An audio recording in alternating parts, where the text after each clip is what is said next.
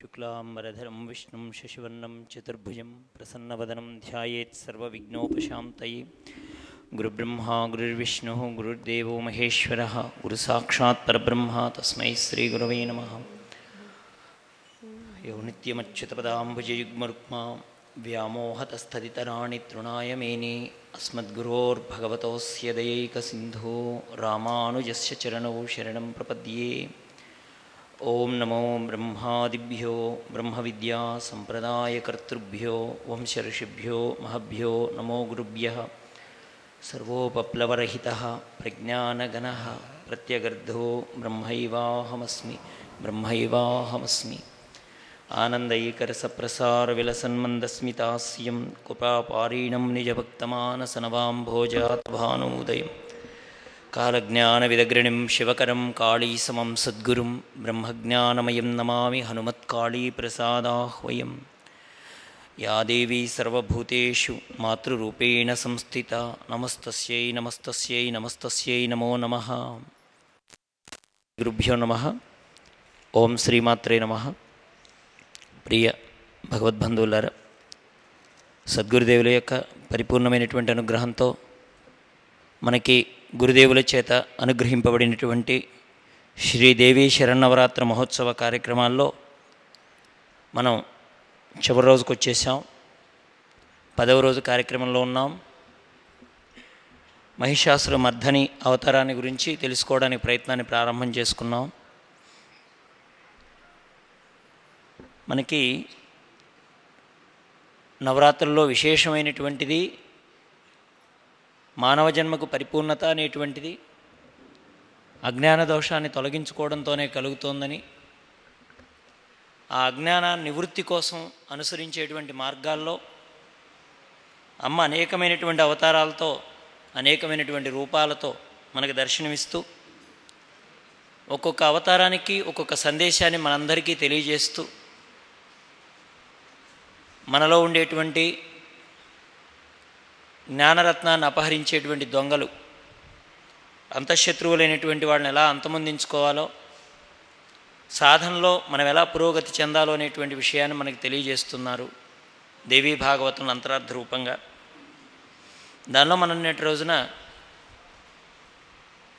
ఇంద్రుడు బృహస్పతి దగ్గరికి వెళ్ళడాన్ని చూసాం దాంతో బృహస్పతి కూడా ఇంద్రుడి మాటలన్నీ విన్న తరువాత ఆయన ఒక మాట చెప్పాడు.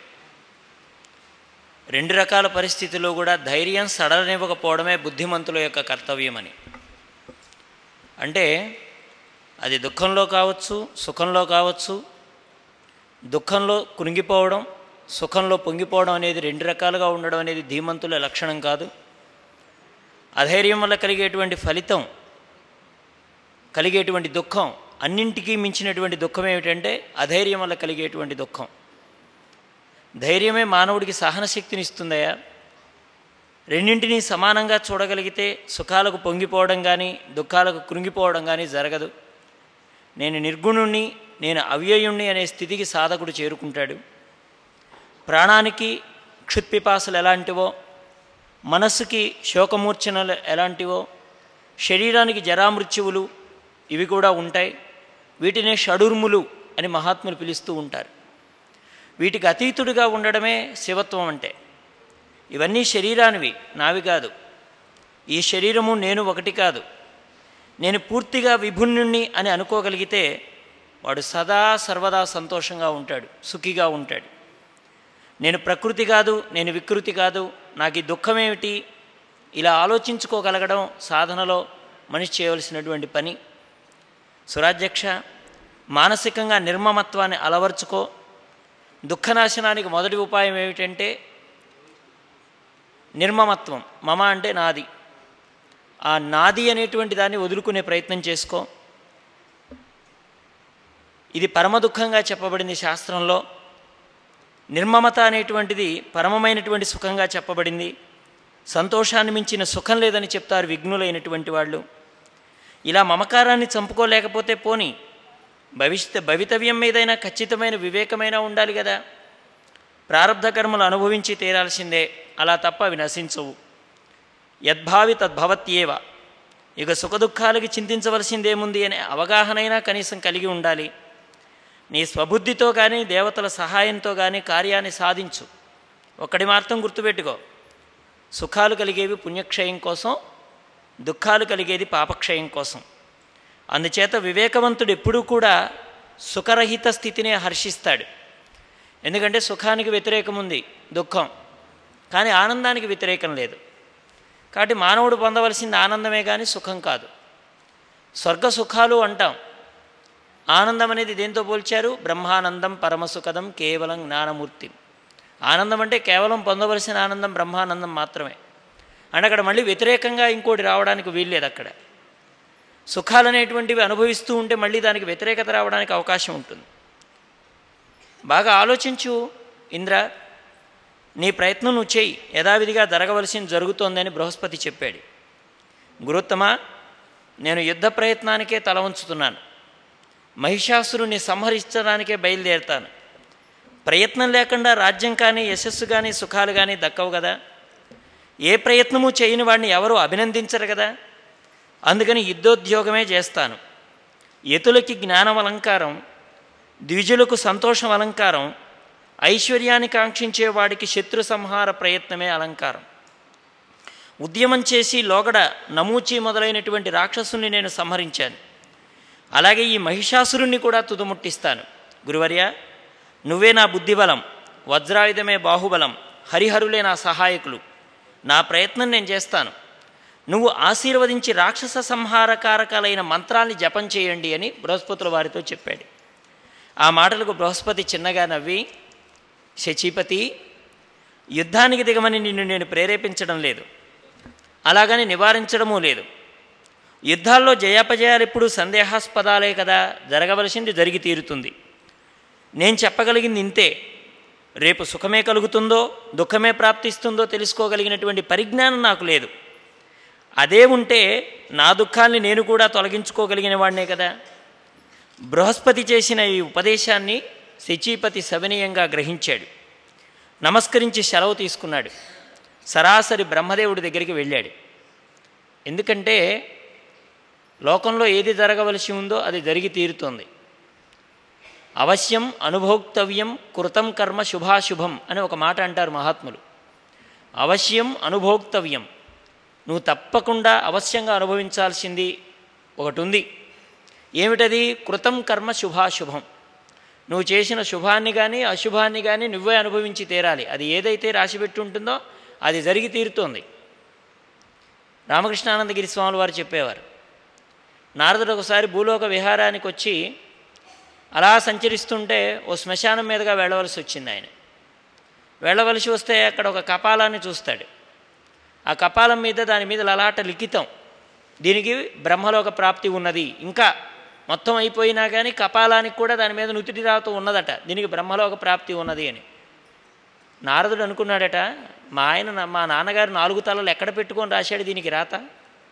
ఇది ఇక్కడ శ్మశానంలో పడిపోయి ఉంటే దీనికి బ్రహ్మలోక ప్రాప్తి ఉంటుందట. ఏమిటి ఆయన ఏ ఏ దృష్టితో ఈ విషయాన్ని ఇక్కడ రాసి ఉంటాడు? దీనికి కపాలానికి అర్హత ఎలాగ కలుగుతుంది? మా నాన్నగారిని అడుగుదాం అని ఆ కపాలాన్ని పట్టుకొని బ్రహ్మలోకానికి వెళ్ళాడట నారదుల వారు. నాన్నగారు మీకు బుద్ధి ఉందా నాలుగు తలలు ఉండగానే సరిపోతుందా? మీరు ఎలాగా రాత రాయాలో మీకు తెలియదా?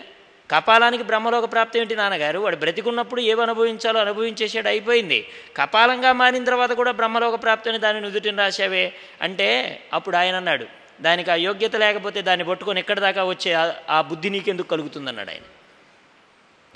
నువ్వు మామూలుగా అడిగితే సరిపోయేది కదా. నేను దాని సమాధానం చెప్పలేనా? కానీ నువ్వు దాన్ని పట్టుకొచ్చేసావు అంటే ఏంటి? దానికి ఆ రాత ఉంది. అది నీ ద్వారా రావలసింది అందుకే బ్రహ్మ ఊరికే ఎవడికి ఊరికే రాత రాయుడు. అంటే స్వర్గాది భోగాల్లో స్వర్గాధిపత్యంలో ఇంద్రాధిపత్యంలో కూడా భయం అనేది ఉంది. వైరాగ్యమేవా భయం అని ఒక మాట అంటారు. భయం లేని చోటు ఏమిటంటే వైరాగ్యం. రాగము లేకుండా ఉండడమే వైరాగ్యం. వస్తువు పట్ల ప్రేమ కానీ ఇంకో దాని పట్ల ద్వేషం కానీ ద్వంద్వాతీతమైనదే ముక్తస్థితి. ద్వంద్వంతో కూడుకున్నటువంటి ప్రతిదీ ముక్తికి అడ్డుపడేటువంటిదే. కాబట్టి ఏది ముక్తికి అడ్డుపడుతోంది అంటే ద్వంద్వాలు. అవి రాగద్వేషాలు కావచ్చు నిత్యానిత్యాలు కావచ్చు ఏవైతే ఉంటాయో అన్నీ లాభాలాభాలు జయాజయాలు ఇవన్నీ కూడా. అందుకని గురువాక్యం అనేది యుద్ధానికి ఎప్పుడూ ప్రేరేపణ చేసి బృహస్పతి చెప్పలేదు. నువ్వు ఎలా ఉంటే అలానే నిర్ణయం చేసుకో. ఉరికే మార్గదర్శి మహర్షి అన్నారు శాస్త్రంలో. నీకు మార్గాన్ని చూపించేవారు గురువులు కానీ నడవలసింది నువ్వే ప్రయత్నం చేయవలసింది నువ్వే. ఆ వెలుగులో నడుచుకుంటూ వెళ్ళిపోతే సరిపోతుంది. అంటే మహాత్ములు మనకి ఎంత సాన్నిహిత్యంగా ఉన్నాం వారితో ఇంతకాలం ఉన్నామంటే అది ముక్తికి హేతువు కాదు. మన ప్రయత్నం మనది ఉండాలి. మన్నాడవు చిరకాలము కన్నాడవు పెక్కుడకు గ్రంథార్థంబులు విన్నాడవు వినదగినవు ఉన్నాడవు పెద్దలొద్ద ఉత్తమ గోష్ఠి. గ్రంథాలు చదవగానే వచ్చేది. మహాత్ముల దగ్గర ఉండగానే అది మనకు సాధ్యపడదు. మన ప్రయత్నం కూడా కొంత ఉండాలి కదా. అలా ఉంటేనే తరించడానికి అవకాశం ఉంది. ఎవరి ప్రయత్నం వారు చేసుకోవాల్సిందే. ఉద్ధరేదాత్మనాత్మానం ఆత్మానాం అవసాధయేత్ అన్నట్టు. ఇంద్రుడితో అన్నాడు బృహస్పతుల వారు నేను యుద్ధాన్ని ప్రేరేపణ చేస్తున్నాను. నువ్వు ఎందుకు అలా అనుకుంటున్నావు? జయాపజయాలు దైవాధీనాలని చెప్తున్నాను కదా. అంటే అప్పుడు ఆయన అన్నాడు నేను యుద్ధానికే మొగ్గుతున్నాను. అంటే ఇది ఎలా ఉంటుందంటేనండి లోకంలో ఒక రకమైన సందేహం మనస్సును ఆవరించినప్పుడు దానికి సమాధానాన్ని కూడా మనం మనస్సులో ముందుగానే ఆలోచించి పెట్టుకొని మళ్ళీ గురువుగారిని అడగకుండా ఈ పని చేస్తే బాగుండదేమోనని గురువుగారిని ఆశ్రయించి వారు నువ్వు అనుకున్న మాటకు వ్యతిరేకంగా వారి ముఖస్తుగా ఏదైనా వచ్చే వచ్చినప్పుడు నేను ఇలా అనుకుంటున్నానండి అని నీకున్నటువంటి ఆలోచన వారి ముందు పెట్టినప్పుడు వాళ్ళు ఏమంటారు నీ ఇష్టం అంటారు. కారణం ఏంటి? సందేహం రాగానే ఒక ఆలోచన నువ్వు ఫిక్స్ అయిపోయావు. ఇది చెయ్యాలి అని ఫిక్స్ అయిపోయావు. కానీ గురువు దగ్గర అడగకుండా చేయకూడదన్నారు కదా ఎందుకంటే ఊరికే ఒక మాట అడిగొద్దాం. మళ్ళీ ఆ మాట మన నెపం మన మీద పెట్టుకోకూడదు. మళ్ళీ నాకు చెప్పకుండా చేశావని గురువు గారు అనకపోయినా మన చుట్టూ ఉన్న వాళ్ళైనా ఈ మాట గురువు గారితో చెప్పారా అని అంటారు కదా ఆ మాట అనిపించుకోకూడదని పెడతాం వెడితే మళ్ళీ వారి మాటకు మనం అంగీకరిస్తామా అంటే ఆహా మళ్ళీ నా ఆలోచన ఒక దాన్ని తెచ్చే దాని ముందు పెడతాను. నేను ఇలా అనుకుంటున్నానండి అంటాం. అప్పుడు వారేమంటారు నీకు ఎలా తోస్తే అలా చెయ్యి.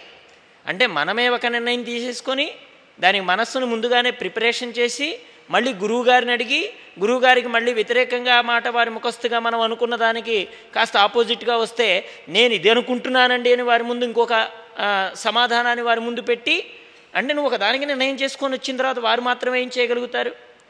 ఇంద్రుడు ఎందుకు వచ్చాడు అంటే యుద్ధం చేయడానికి ఫిక్స్ అయ్యి వచ్చాడు ఆయన. ఇంకోటేంటి? కాస్త ఎందుకు వచ్చాడు గురువుగారి దగ్గరికి? అంటే కాస్త రాక్షస బలం పెచ్చుగా ఉంటుందేమో మాకు బలాన్ని సమకూర్చే విధంగా మీరు మంత్రాలు పఠించండి. అది మాకు సరిపోతుంది. అంటే నా కార్యం నేను చేసుకుంటూ పోతాను నాకు వచ్చే ఈ ఈతి బాధలు మాత్రం రాకుండా మీరు కాపాడండి అని అనడం అన్నమాట. అలా అనేశాడు ఆయన కూడా. నేను వెడతాను యుద్ధానికి మరి నేనేం చేయాలి? మీరు కాస్త నాకు బలం వచ్చే విధంగా వాళ్ళ బలం తగ్గే విధంగా మీరు ఆ ప్రయత్నం చేయండి. వెంటనే ఆయన అన్నాడు అసలు ఈ విద్- బుద్ధి నీకెందుకు కలిగిందయ్యా? ఒక నిర్ణయాన్ని ముందుగానే తీసేసుకొని వచ్చాడు. వెంటనే ఆయన ఏమన్నాడు అసలు నేను నీకు చెప్పగలిగేంత పరిజ్ఞానమే ఉంటే సుఖమే దుఃఖమే ప్రాప్తిస్తుందో అదే గనక నాకు తెలిసి ఉంటే నేను ఎందుకు అలా ప్రవర్తిస్తాను? ఇష్టం వచ్చినట్లుగా కర్మ ఈడ్చుకుపోతుంది. వ్యక్తి చేసినటువంటి దోషం అది జన్మ జన్మాంతరాలలో వాడి జీవితంలోనో ఆ తరువాత వారి యొక్క వారి వంశస్థుల జీవితంలోనే ప్రభావాన్ని తప్పకుండా చూపిస్తుంది.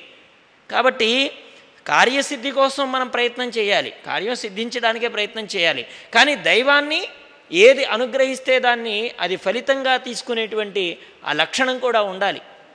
అంతేగాని నీకు అనుకూలంగా వస్తే పొంగిపోవడం నీకు అనుకూలంగా రాకపోతే కృంగిపోవడం దైవాన్ని తెగనాడడం ఇది శుభపరిణామం కాదు. ఇంతకాలం నీకు బలం ఇచ్చిన వారెవరో ఈనాడు బలం తొలగడానికి కూడా కారణం వారే. ఇప్పటిదాకా నిన్ను కూర్చోబెట్టారు ఈరోజు నా బలం ఇంకొకరికి వచ్చింది ఇది వారు చేస్తున్నారు.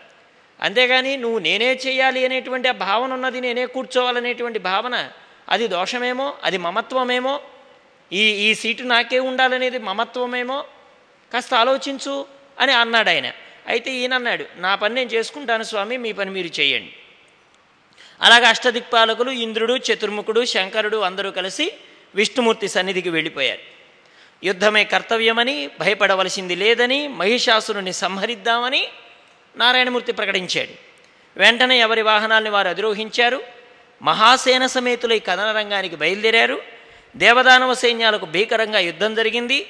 బాణము ఖడ్గము ప్రాసము ముసలము పరశ్వదము గద పట్టిషము సోలము చక్రము శక్తి తోమరము ముద్గదము బిందివాలము హలాదము దారుణాయుధాలతో తీవ్రంగా తలపడడం కూడా జరిగిపోయింది. రకరకాల అస్త్రాలతోటి పరస్పరం సంహరించుకుంటున్నారు ఒకళ్ళొకళ్ళు. మహిషాసురుడి సేనాని చిక్షురుడు అనేటువంటి వాడు గజారుడై ఇంద్రుణ్ణి ఎదిరించి ఒకేసారి ఐదు బాణాలతో గాయపరిచాడు. ఇంద్రుడు తేరుకొని అర్ధచంద్రాకార బాణంతో వాడి గుండెను గాయపరిచాడు. వాడు మూర్చిపోయాడు అదను గమనించిన ఇంద్రుడు ఆ ఏనుగుని సంహరించాడు. అది చూసిన మహిషాసురుడు క్రుద్ధుడయ్యాడు. బిడాలుడు అనే దండనాయకుణ్ణి ఇంద్రుడిపైకి ఉసిగొలిపాడు. వాడు మరొక గజాన్ని అధిరోహిస్తూ ఉండగానే శచీపతి పది బాణాలు వేశాడు. వాడు వాటిని తుత్తనీయులు చేసి పాతిక బాణాలు ప్రయోగించాడు. ఇలా బాణాలతో యుద్ధం చాలాసేపు జరిగింది. ఇంద్రుడు గురి చూశాడు గదను విసిరాడు. వాడు ఏనుగు తుండాన్ని విరిచేశాడు. అది ఘీంకరిస్తూ వెనుదిరిగి పరుగుదీసింది చాలామంది సైనికులు దాని పాదాల కింద పడి నలిగిపోయారు. ఇంద్రుడు జయంతుడు తోడై ఇంద్రుడికి వాడి కుమారుడు జయంతుడని ఉన్నాడు వాడు తోడయ్యాడు. ధనుర్విద్యా కౌశలాన్ని ప్రదర్శించడం ప్రారంభం చేశారు ఒకేసారి తాచుపాములు లాంటి ఐదు బాణాలు ప్రయోగించి బిడాలుణ్ణి సంహరించారు దేవసైన్యం జయ జయధ్వానాలు చేయగా దుందుబులు మారుమ్రోగగా ఇంద్రుణ్ణి జయంతుణ్ణి దేవతలంతా ప్రశంసించారు. అప్సరసులు అభినందించి నృత్యం చేశారు. ఆ కోలాహలం విని మహిషాసురుడు మండిపడ్డాడు. వెంటనే తామ్రుణ్ణి పంపించాడు. వాడు రణరంగానికి వస్తూనే మహామేఘంలాగా దేవసైన్య సముద్రం మీద బాణవృష్టిని కురిపించాడు. అతన్ని వరుణుడు ఎదిరించాడు. యముడు దండాయుధుడై సహకరించాడు. దండాయుధం దెబ్బకు చెక్కు చెదరకుండా నిలబడ్డ తామ్రుని చూసి యముడే ఆశ్చర్యపోయాడు. తామ్రుడు వంద ధనస్సులతో యుద్ధం చేస్తున్నాడా అన్నట్టుగా సకల దిక్పాలకుల మీద దేవసైనికుల మీద వందల కొలది బాణాలు ప్రయోగించాడు. అష్టదిక్పాలకులందరూ కలిసి ఒక్కసారిగా విజృంభించి తామ్రుణ్ణి తుదముట్టించారు. దానవసేనా శిబిరంలో హాహాకారాలు మిన్నుముట్టగా అంతా భయాతురులయ్యారు. ఈసారి మహిషాసురుడు స్వయంగా రణరంలో రణరంగంలోకి వచ్చాడు. గదాయుధాన్ని ధరించి కదలొచ్చాడు. ఈ రోజుతే దేవతలందరినీ మట్టు పెడతానంటూ ప్రతిజ్ఞ చేసి ఏనుగెక్కి మరీ వచ్చాడు. వస్తూనే ఇంద్రుడి మీదకి గద విసిరాడు. శచీపతి వజ్రాయుధంతో దాన్ని భగ్నం చేశాడు. మహిషుడు కత్తిని దూశాడు. ఇద్దరికీ ద్వంద్వయుద్ధం భీషణంగా భీకరంగా జరుగుతుండగా మహిషాసురుడు తన మాయలన్నీ ప్రదర్శిస్తూ ఆశ్చర్యకరంగా ఆయుధాన్ని ప్రయోగిస్తూ సైనికుల్ని మట్టి గడిపిస్తున్నాడు సర్వలోక సంహారకమైన శాంబరి విద్యను స్మరించాడు. అది మునుల్ని కూడా మోహపరిచే విద్య. కోటానుకోట్ల మహిషాసురులు అదే రూపంతో కనిపిస్తున్నారు అదే ఆయుధంతో కనిపిస్తున్నారు అదే పరాక్రమంతో కనిపిస్తున్నారు. దేవసేనా వాహినిని చీల్చి చెండాడుతున్నారు. ఈ వజ్రాయుధం ధరించిన ఇంద్రుడికి మతిపోయింది. యమవర్ణాదులు ఏం జరుగుతుందో తెలుసుకోలేక కాలు చెయ్యి ఆడక నిశ్చేష్టులైపోయారు. ఇక దేవసేనల సంగతి చెప్పక్కర్లేదు కదా? అందరికీ భయం అలముకున్నది. ఎక్కడికి పోవాలో దిక్కు తోచలేదు. ఆ సమయంలో త్రిమూర్తుల్ని తలచుకున్నారు. తలచుకున్న క్షణంలోనే త్రిమూర్తులు ప్రత్యక్షమయ్యారు. విష్ణుమూర్తి ఇది శాంబరీ విద్య అని ఆయన గ్రహించాడు. సుదర్శన చక్రాన్ని ప్రయోగించగానే ఆ మాయాశక్తిని పటాపంచలు చేసింది నారాయణమూర్తి యొక్క సుదర్శన చక్రం. ఎవరి పనిచేసింది అని మహిషాసురుడు ఒక్కసారి నిక్కించి చూశాడు. తన శాంబరీ విద్యని తురించినవాడెవడో. దాని మీద ప్రయోగం పాలు కాకుండా ఈ దేవతలకు సహాయకుడిగా నిలిచిన వాడెవడో అని కాస్త మహిషాసురుడు తలని రిక్కించి చూశాడు. త్రిమూర్తులు తమ తమ వాహనాలపైన కనిపించారు మహిషాసురుడికి. పరిగా ఆయుధాన్ని చేపట్టి లంఘించాడు. అశిలోముడు త్రినేత్రకుడు భాష్కలుడు అంధక ప్రభృతి దండనాయకులు మహిషుడికి బాసటగా నిలిచారు.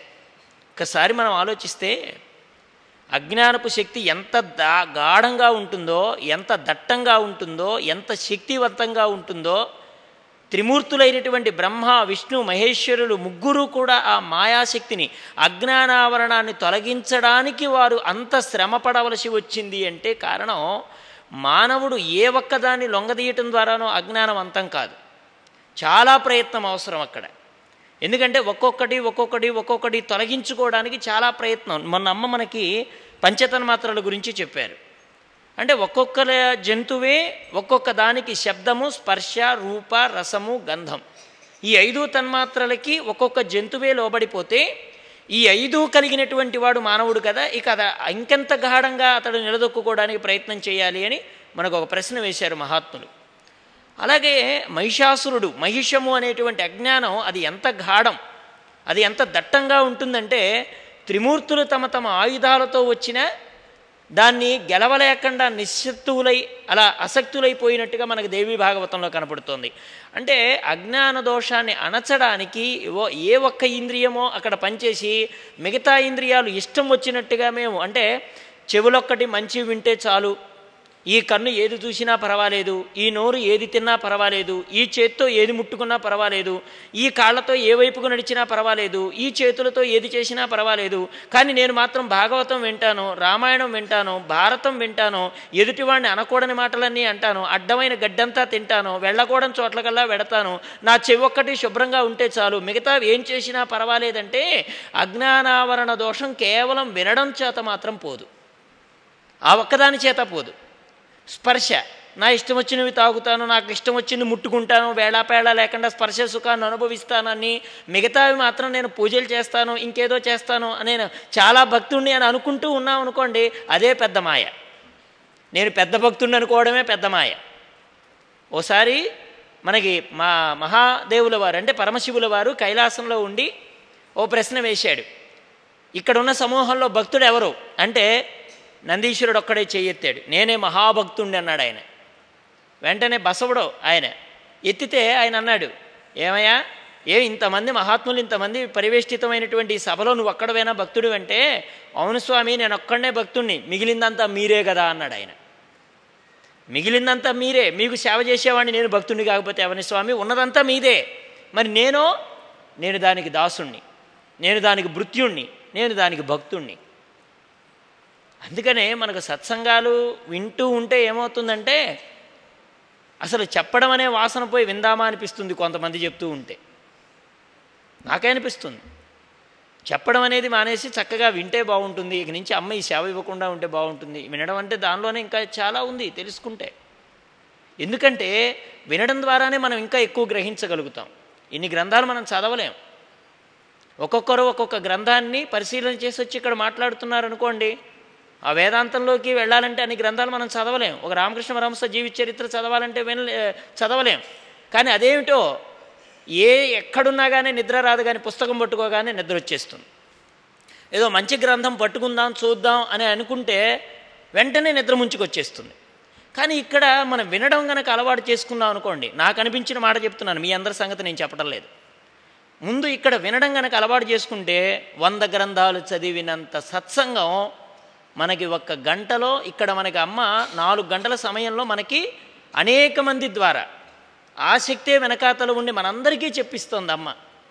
అంటే వినడం అనేటువంటిది ఆ వినడం ద్వారా అజ్ఞానావరణ దోషం ఎంత త్వరగా తొలగుతోందంటే చదవడం కంటే కూడా వినడం ద్వారానే పోతుందేమో అనిపిస్తుంది. అని గ్రంథాలు మనం చదవాలంటే చదవలేం కదా లైబ్రరీకి వెళ్ళో ఇంకెక్కడికో వెళ్ళో అంటే దీన్ని మనకి ఎందుకు చెప్తున్నారు మహాత్ములు అంటే నువ్వు ఏదో ఒక్కదానికే పనిపెట్టి మిగతా విష్ణు వచ్చినట్టు చేస్తానంటున్నావేమో. అలా కాదు అజ్ఞానము దట్టమైనది గాఢమైనది. దాన్ని తొలగింప చేసుకోవడానికి వాళ్ళ శక్తులే సరిపోలేదంటే ఇప్పుడు ఒక కిలో రాయి ఎత్తాలంటే దానికి సామర్థ్యం ఉన్నవాడు ఎవడో ఒకడు పోతాడు. పది కిలోలు రాయి ఎత్తాలంటే దానికి సామర్థ్యం ఉన్నవాడు పోతాడు. అదే ఒక పెద్ద కొండలాంటిది ఎత్తాలంటేనో? దానికి అక్కడ అందరి శక్తి అవసరం. అక్కడ ప్రతి చిన్న పిల్లవాడి చెయ్యి కూడా అది ఎత్తడానికో సహకారం అవుతుంది అక్కడ. బండ ఎత్తడానికో అది ఎత్తడానికో. అంటే ఎవరిని ఎవరి శక్తి వారిది. మనం ఒకరి శక్తి గొప్ప ఒకరి శక్తి తక్కువ అనుకోవడానికి వీలేదు అక్కడ. ఇక్కడ అమ్మకి అందరూ ఆయుధాలు ఇచ్చారు. అసలు అమ్మ అంటే ఏంటి? వీళ్ళందరిలో ఉన్నటువంటి శక్తి స్వరూపమే ఒక రూపాన్ని ధరించి వస్తే అమ్మ. ఓ పెద్ద గుండుని కదిలించడానికి వెళ్ళిన పది మంది ఎవరికి వారు అనుకుంటారు? నా వల్లే గుండు కదులుతుంది నా వల్లే గుండు కదులుతోందని. నీ వల్ల ఒక్కటి వల్ల కల కలగ కదలడం లేదు ఇది. పది మంది పది చేతులు వేస్తే ఈ పది మంది శక్తి వల్ల ఆ గుండు కదిలింది కదా.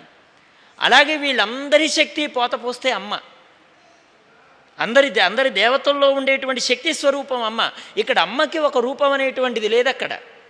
వీళ్ళందరూ అజ్ఞానావరణాన్ని తొందరగా మహిషాన్ని సంహరించాలి అనుకుంటే వీళ్ళందరి శక్తి మూకుమ్మడిగా ఇంద్రుడి యొక్క ఇంద్రియాల శక్తి విష్ణువు యొక్క పాలనా శక్తి బ్రహ్మ యొక్క సృష్టి శక్తి అలాగే మా మహేశ్వరుడు యొక్క తామసిక శక్తి సంహార శక్తి అలాగే వరుణుడిలో ఉండేటువంటి ఆ జలాన్ని కురిపించే శక్తి అగ్నిలో ఉండి ఆ మండించేటువంటి శక్తి ఈ శక్తికన్నింటికీ కారణం ఆ- ఆ వాడి లోపల ఉన్నటువంటి ఆ బలమే.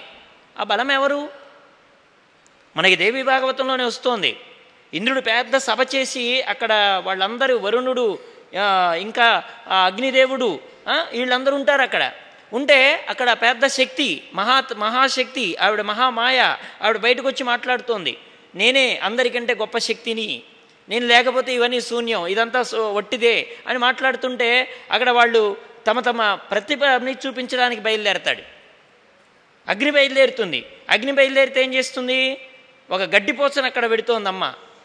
నువ్వు అగ్ని కదా పావకుడివి కదా దహించి వేయగలిగిన శక్తి కలిగిన వాడివి కదా. నీ శక్తి ఏపాటితో ఈ గడ్డి పోచని తగలబెట్టి నిరూపణ చేయి. అరణ్య అరణ్యాలు అరణ్యాలు తగలెట్టేస్తావే? గృహాలు గృహాలు తగలబెట్టేసుకుంటూ పోతావే? అంటుకుంటే నీకు దా ఇంకా దాహమే తప్ప ఆరడం అనేది ఉండదే. అలాంటి వాడివి కదా నువ్వు. ఏదొక్కసారి ఈ గడ్డి పోచను తగలెట్టు అని ఒక పోచను అక్కడ పెడితే ప్రయత్నం చేస్తే అంతా మండుతుందే కానీ ఆ పోచను అంటలేకపోతాడు అగ్నిదేవుడు. వరుణుడు వస్తాడు. నువ్వు ఏదైనా తడపగలిగిన వాడివి ఎంతైనా ముంచగలిగిన వాడివి అంతటా నిండిపోగలిగినటువంటి వాడివి ఏది ఒకసారి గడ్డిపోచని? ఒకసారి దీన్ని ప్రవాహంలో కొట్టుకుపోయేలా చేయి. దీన్ని అంటుకునేలా చేయి. అంటే వెంటనే అక్కడ అనిపిస్తుందన్నమాట ఆ పోచని త తడపలేకపోతుంది. అలాగే అక్కడ మనకి ఇంకోసారి వాయువు వస్తాడు. ఆయన పెద్ద పెద్ద చెట్లని సైతం పెకిలించుకుపోతుంటాడు ఆయన. ఆయన ఒక్కసారి బాగా విజృంభించి ఇస్తే ఎంత పెద్ద వృక్షాలు కూడా పడిపోతుంటాయి. అలాంటిది ఈ గడ్డిపోచను కదిలించి నీ శక్తి ఏంటో తెలుస్తుందంటే అంతటా చెదరగొడతాడే కానీ గడ్డిపోచను కదిలించలేకపోతాడు. ఈ అంతటిని చెదరగొట్టగలిగిన శక్తి ఏది? ఇచ్చింది. గడ్డిపోచని కూడా కదిలించలేని అశక్తుడిగా ఏ శక్తి చేసిందో ఆ శక్తే సర్వానికి ఆధారం. ఆ శక్తే ఒక రూపాన్ని ధరిస్తే ఇదిగో అమ్మ రూపంలో దేవీ రూపంలో ఇక్కడ అవతరించింది. అంటే అజ్ఞానం అనేది ఎంత దట్టంగా ఉంటుంది ఎంత గాఢంగా ఉంటుంది మనం పరి మనం ఒకసారి దాన్ని ప్రయత్నపూర్వకంగా మనం సమర్థులమా దాన్ని తొలగింపజేసుకోవడానికి మన సత్తా సరిపోతుందా అక్కడ? నీ ఇంద్రియాలకున్న సత్తానో లేకపోతే నీకున్నటువంటి ప్రజ్ఞ నీకున్న శక్తో సరిపోతుందా అంటే అది అమ్మ అనుగ్రహం. ఆ అనుగ్రహం చేత మాత్రమే నువ్వు ఆ- ఆ అజ్ఞానాన్ని తొలగించుకోగలుగుతావు. ఇన్ని శక్తులు ఏకమైతే తప్ప నీకున్నటువంటి ఆ మహాగాఢమైనటువంటి అంధకారాన్ని రూపుమాపడానికి వీలు లేనటువంటిది అందుకే మహిషాసురుడు ఇంతమంది తామ్రుడు వెళ్ళిపోయాడు చిచ్చురుడు అనేటువంటి వాడు వెళ్ళిపోయాడు వీడు లోపలికి దిగాడు. ఒక్కటి చెప్పారండి మనకు శాస్త్రంలో. ఎప్పుడైనా సరే ఇతరమైనటువంటి శక్తులకి ఒకటి గనక లో- అంగలోపం జరిగితే ఆ శక్తి ఇంకో దానికి వస్తుందట. ఇప్పుడు చిచ్చురుడు తామ్రుడు అనేటువంటి వాడు వెళ్ళిపోయారు. వీళ్ళ శక్తి ఇంకెవరికి చేరుతోంది అదనంగా మహిషుడికే చేరుతుంది. అంటే ఇంకా విజృంభిస్తుందన్నమాట. ఒకటి అణచామనేటువంటి గర్వం కంటే ఇది ఇంకో దానిలో చేరి ఎలా పడకూడదామని చేసేటువంటి ప్రయత్నంలో ఇంకా జాగ్రత్తగా ఉండాలి. నేను ఒక దాన్ని గెలిచేశాను అనుకుంటే కుదరదు. కామాన్ని గెలిచాడు విశ్వామిత్రుడు. ఓహో గెలిచేశాను కదా మేనకొచ్చిన శపించే మేనకొచ్చిన పది సంవత్సరాలు గడిపేలా వచ్చేసాను కదా ఇంక నేను దేనికి లొంగిపోతాను? ప్రధానమైంది ఇదే కదా అనుకున్నాడు. అనుకుంటే క్రోధం వచ్చేసిందా లేదా? క్రోధం వచ్చేస్తే రంభని శపించాడా లేదా? సొంత కొడుకులకు శాపం ఇచ్చాడా లేదా? అంటే అరిషడ్ వర్గాల్లో ఒకదానిని జయించాను అనేటువంటి విజయోత్సవం కంటే ఆ బలం మిగతా వాటికి చేరి ఎక్కడ పడేస్తుందోనని ఇంకా జాగ్రత్తగా నడవడం నేర్చుకోవడం చాలా ముఖ్యం. కాబట్టి ఒక్కొక్క అవ ఒక్కొక్క సైన్యంలో ఉండేవాడు ఒక్కొక్కడు చస్తూ ఉంటే ఈ మహిష్యుడికి ఇంకా బలం పెరిగింది. ఆ బలం ఏమైంది? ఇంద్రాది దేవతలు కూడా మళ్ళీ త్రిమూర్తుల్ని తలచుకునేంత అయ్యింది. తామ్రుడు చిచ్చురుణ్ణి చంపినప్పుడు త్రిమూర్తుల అవసరం కలగలేదు ఇంద్రుడికి. ఎందుకంటే అతడి శక్తి సరిపోయింది వాటిని కొట్టడానికి. కానీ ఎప్పుడైతే ఈ రెండు చనిపోయి మహిషాసురుడే రంగంలోకి దిగాడో అప్పుడు ఇంద్రుడి శక్తి సరిపోలేదు. వరుణుడి శక్తి సరిపోలేదు. యముడి శక్తి సరిపోలేదు. వీళ్ళందరూ కూడా ఆశ్చర్యపోయేంత దట్టమైనటువంటి అజ్ఞాన స్వరూపం మహిషాసురుడు. అప్పుడు త్రిమూర్తులు గుర్తొచ్చారు వారికి. ఆ త్రిమూర్తులందరినీ కలిసి వీళ్ళు ఈ ఎప్పుడైతే శాంబరి విద్య దానికి ఉన్నటువంటి మాయని సుదర్శనం మంచి దర్శనం ఆత్మదర్శనం ఈ మాయా విద్య ఏం చేస్తుంది? ఒక్కడనే అనేకంగా చూపిస్తుంది. ఒకే మహిషాసురుడు అనేకంగా కనిపిస్తున్నాడు. ఈ ఒక్కటే అనేకంగా కనిపిస్తూ ఉంది. ఈ ఒకటి అనేకమైనటువంటిది ఆ మాయ తొలగాలంటే అక్కడ ఆత్మదర్శనం కలగాలి. సుదర్శనం కలగాలి. మహిషుడు అన్ని చోట్ల కనపడుతున్నాడు. వాడే ఒక్క ఆయుధం ధరించి ఒక్కడ రావడం లేదు. ఇంతమందిగా మీదకు వస్తున్నాడు అప్పుడేం చేస్తాడు? వలయాకారంగా ఏర్పడి మొత్తాన్ని అంతటినీ తుదముట్టించేంత ప్రయత్నం చేశాడు ఎవరు మహిషాసురుడు? ఆ సమయంలో సుదర్శనాయుధారుడై నారాయణమూర్తి మధుసూదనుడు. మధువు మధువు అంటే ఏం చెప్పారండి శాస్త్రంలో? తీపి. తీపి అంటే దానికి ఇంకేం చెప్పారు రామకృష్ణానంద స్వామి వారు? తేనె. తేనండి. ఆ తేనె అనేది ఏమిటని చెప్పారు? అహంకారమే తేనన్నారు అహంకారమే తేనె. తేనె కూడా చూడండి ఒక్కసారి ఇంత బొట్టేసిన ఆకమంటే మళ్ళీ ఇంకో బొట్టు ఎక్కడేస్తారా అన్నట్టు ఉంటుంది ఆ పరిస్థితి. కదా? దాన్నే ఎన్ని బాధలు వచ్చినా మధువుని స్వీకరిస్తూ ఉండడం ఎంత గొప్పగా ఉంటుందండి? ధర్మరాజులు వారు చెప్తారు. పాందుడు బాటసారి అడవుల్లో పారి పరిగెడుతూ పరిగెడుతూ వాడి పులి వెంట పడితే పరిగెడుతూ పరిగెడుతూ బావిలో పడ్డాడు. పడ్డవాడు ఒక ఉయ్యాల లాంటి తీగ ఉంటే తీగ మీద పడ్డాడు. ఆ తీగని ఆ వైపు ఈ వైపు ఒక వేళ్ళ లాంటి దాంతో ఈ తీగ ఉంది. ఆ రెండు పక్కల ఎలుకలు వచ్చి కొరుకుతున్నాయి. క్రింద ఐదు తలల మహాసర్పం పొంచి ఉంది. అయితే వీడు ఈ పడినటువంటి పాందుడు ఈ బాటసారు ఎవడైతే ఉన్నాడో వాడు కిందికి పాము చంపేస్తుంది పైకొస్తే ముసలి చంపేస్తుంది ఈ ఎలుకలు ఎప్పుడోసారి కొరికితే ఈ తే తీగ తెడి తెగిపడిపోతుంది నా గతి ఏమిట్రా అని అనుకుంటూ ఉంటే ఈ లోపల వాడి పైన తేనె పడుతుందటండి తేనె. ఇలా ముఖం మీద పడుతుందట. ముఖం మీద నుంచి కారి కారి ముక్కు మీద నుంచి జారి పెదవుల మీద నుంచి దాటి కంఠం మీదకి వచ్చి ఆ పెదవుల్ని తాగుతుంటే నాలుక అప్రయత్నంగా బయటికి చాపితే ఆ రుచి తెలిసి వీడికి ఆ భయం పోయిందటండి. ఏం భయం? చస్తాననే భయం. దేనికి భయం పోయింది? ఆ రుచి. ఆ మధు అనేటువంటి రుచి ఏం చేసింది? ఆ పోతే పోయింది ఒక చుక్క తాగి చద్దాం అనేంత స్థితిలోకి తీసుకెళ్ళింది. వాడు నాలుగు చాపి తాగడం మొదలెట్టాడు. ధర్మరాజుల వారితో భీష్మాచార్యులు వారు చెప్తారు తరుముతున్న పులే ముసలితనం. అది ఎవరిని వదిలిపెట్టదు. కిందన్న సర్పమే కాలం. ఆ కాలం కూడా ఎవరిని వదిలిపెట్టదు. ఆ పక్క ఈ పక్క వచ్చిన ఎలుకలే రాత్రి పగలు. ఒకటి తెల్లెలుక రెండోది నల్లెలుక. అవే రాత్రి పగళ్ళు. ఈ పరిగెత్తిన వాడే జీవుడు. ఆ ఉండేటువంటి తేగే సంసారం. వాడు లోపల పడిపోతే పాము తి- పాము అయిపోతాడు. పైకెడితే ఏది పులి తినేస్తుంది. కానీ పైనుంచి పడేటువంటి ఆ తేనె పట్టుందే రసం. ఆ రసానికి అలవాటుపోయి మృత్యువుని గ్రహించలేక స్వల్పమైనటువంటి తాత్కాలికమైనటువంటి సుఖానికి ఆనందంగా అర్రులు చాచేటువంటి వాడి పరిస్థితి ఎలా ఉందో సంసారారణ్యంలో ఉన్న జీవుడి పరిస్థితి కూడా అలాగే ఉంది అన్నారు మహాత్ములైనటువంటి వాళ్ళు. అందుకనే మధువు అంటే అహంకారం. మధుసూదనుడు నారాయణమూర్తి. మధు అంటే నేను మధు అంటే తీపి మధు అంటే అహం. దాన్ని దునుమాడేటువంటి వాడే నారాయణమూర్తి మధుసూదనుడు ప్రయోగించేదే సుదర్శన చక్రం. అహంకారాన్ని తొలగింప చేయడానికి నారాయణుడు ప్రయోగించేటువంటి ఒక సుదర్శనం. అది కోటి సూర్యుల కాంతి. అక్కడ మళ్ళీ దట్టమైన చీకటి ఉండడానికి వీల్లేదు. ఆత్మదర్శనం. తనని తాను తెలుసుకున్న వాడికి చీకటి ఎక్కడ ఉంటుంది? అదే సుదర్శనం. సుదర్శన చక్రంతోనే శాంబరీ విద్య అడుగుతుంది ఎప్పుడైతే ఈ శాంబరీ విద్య అనేటువంటి దాన్ని హరించి వేశాడో నారాయణమూర్తి దేవతలందరూ గుర్తించారు. ఏదో మహత్తరమైనటువంటి శక్తి వల్ల మేము ఈ మాయ నుంచి బయటపడగలిగాం. అనేకంగా ఉన్న మహిషి యొక్క స్వరూపాన్ని మేమిప్పుడు అది తొలగింప చేయ తొలగించేలా చేయగలిగింది.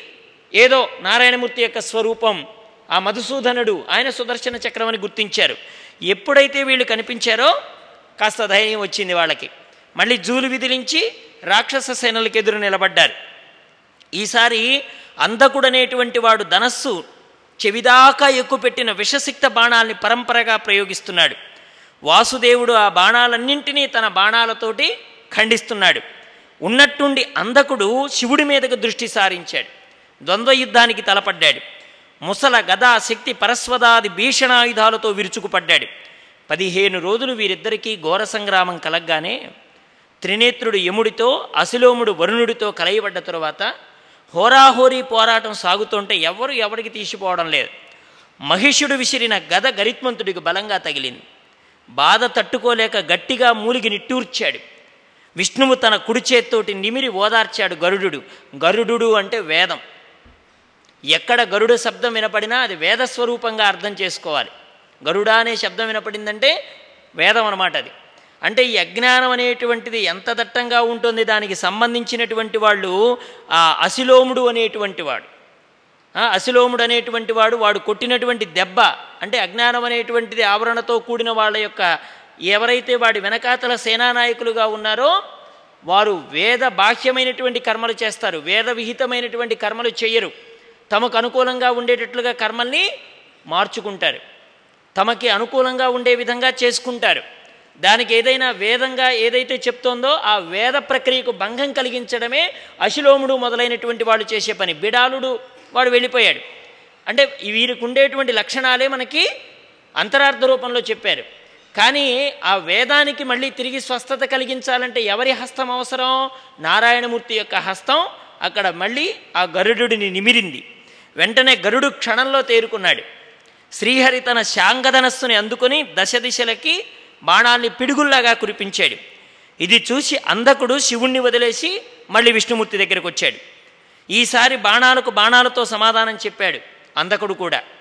నారాయణమూర్తికి కోపం తీవ్రతరమయ్యి చక్రాన్ని ప్రయోగించాడు. అంధకుడు కూడా తన చక్రాయుధాన్ని ప్రయోగించి సుదర్శనాన్ని దారి తప్పించాడు. అంధకుడు అంటే కనపడనటువంటి స్థితి. ఆ కనపడనటువంటి అంధక అంధకుడు అనేటువంటి వాడు అజ్ఞానం అనేటువంటి వాడికి తోడుగా వచ్చినటువంటి ఈ చీకటి ఒక్కోసారి ఆత్మతత్వాన్ని తెలుసుకునే సుదర్శనానికే ఇంకో మార్గాన్ని చూపించడానికి అవకాశం అవుతుందన్నమాట. అసలు ఇంతటికీ కారణం ఏంటంటే వీళ్ళు వీళ్ళ ద్వారా చనిపోవడం కాదు. వీళ్ళు ఏ బలం చూసి వారు విర్రవీగుతున్నారో ఆ బలం ద్వారా మేమేం చేయలేకపోతున్నామని గ్రహించినప్పుడు అప్పుడు దేనికి శరణ వేడాలని చెప్పారు? మహాత్ములు చెప్పిన మాటే ఇంద్రియాల్ని జయించలేకపోతే అవే ఇంద్రియాలతో శరణాగతి చేయన్నారు. ఇంద్రియాలను జయించడం చాలా కష్టం. కానీ శరణాగతి మార్గంలోకి తీసుకువెడితేనో అది చాలా తేలిక. శరణాగతి మార్గంలోకి తీసుకెళ్ళాలి. ప్రపత్తి. ఆ ప్రపత్తి మార్గం చాలా గొప్పదనమాట. మనకి మా ఎక్కడ చూసినా కానీ వాటిని వాటిగా గెలవాలి అంటే ఆయన అనుగ్రహం కావాలి. వాటిని జయించలేని స్థితిలోకి వస్తే ఏం చేయాలి? చిన్నగా ఆయనకు అనుకూలంగా ఆయన వైపుకు చేర్చుకునేటువంటి ప్రయత్నం చేయాలి. ఆయనకు దాస్యం చేసే ప్రయత్నం చేయాలి. వెంటనే సుదర్శనాయుధం గురి తప్పింది.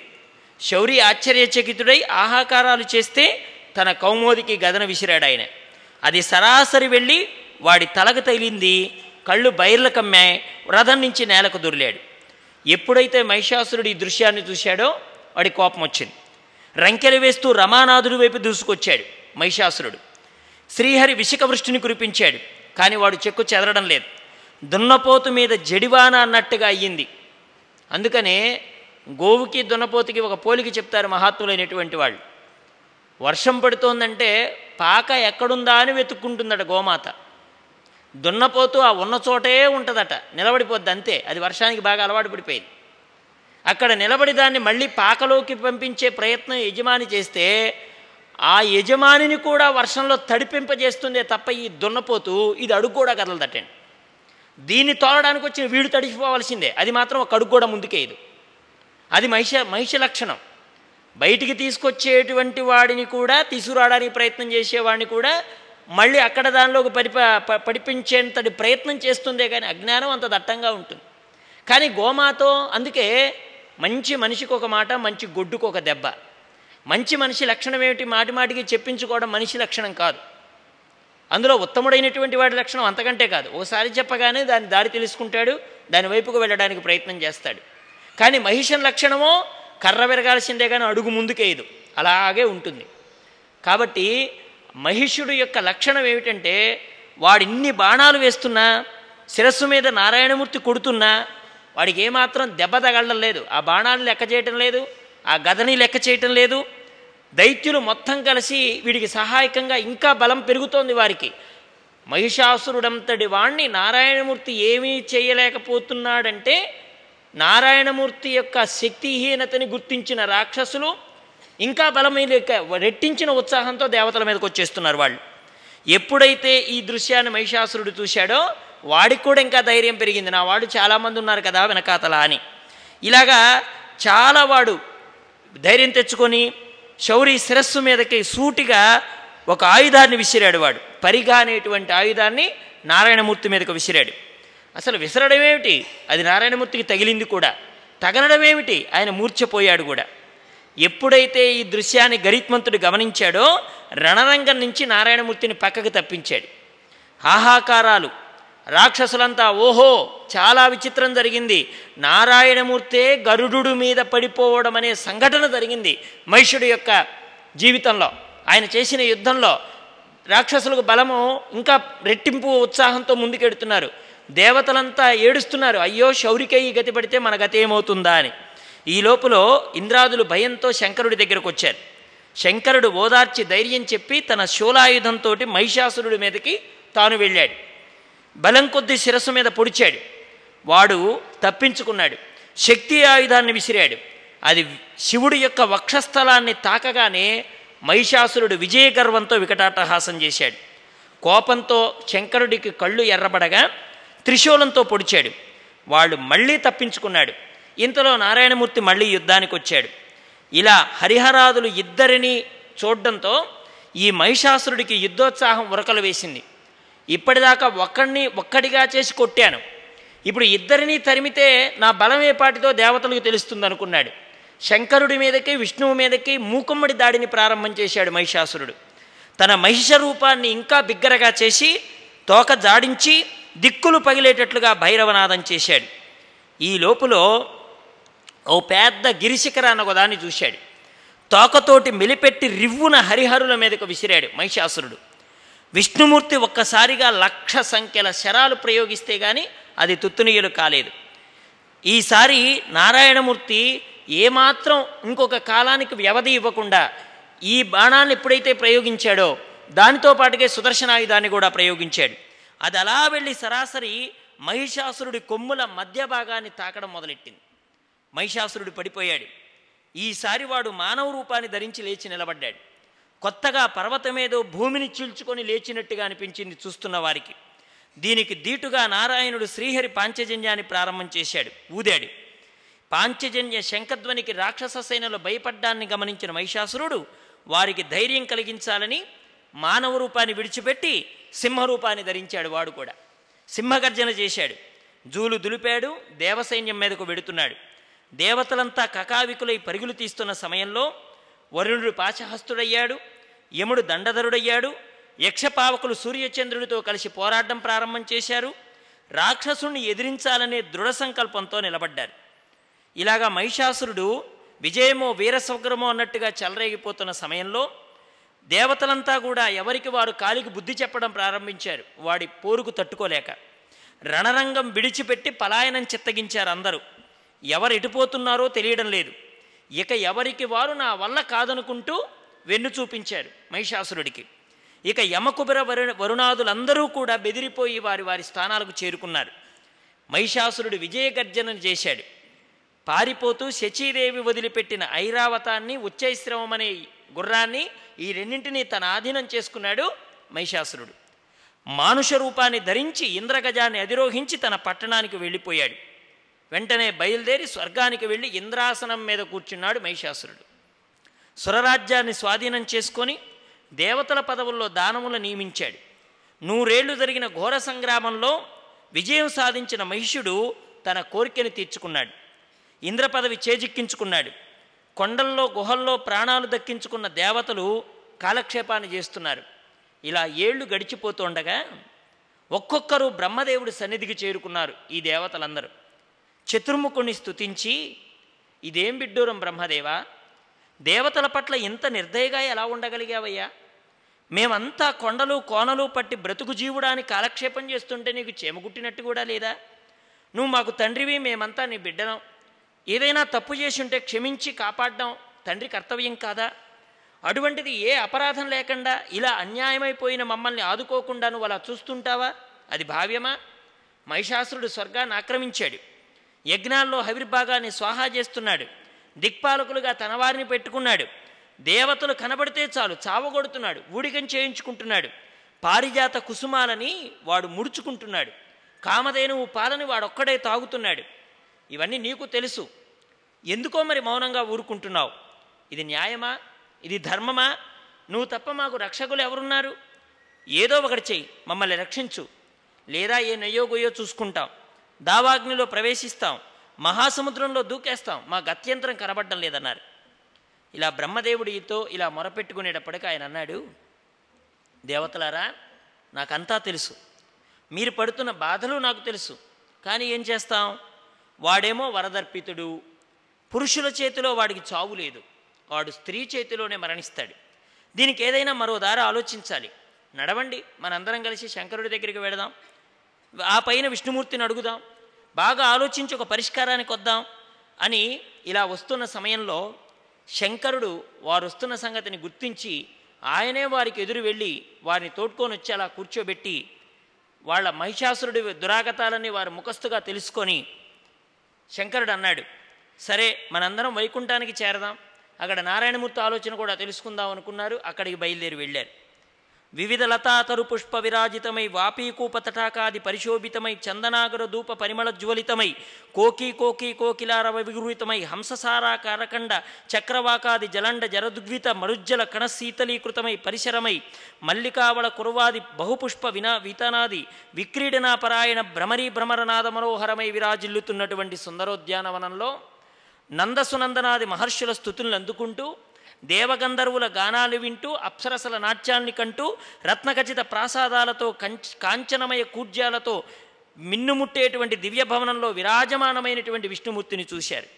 వారందరూ సింహద్వారాన్ని సమీపించి దేవదేవ జగన్నాథ సృష్టి సిత్యాంతకార దయాసిందో మహారాజా త్రాహినా శరణాగతానని విష్ణుమూర్తిని ప్రార్థించారు.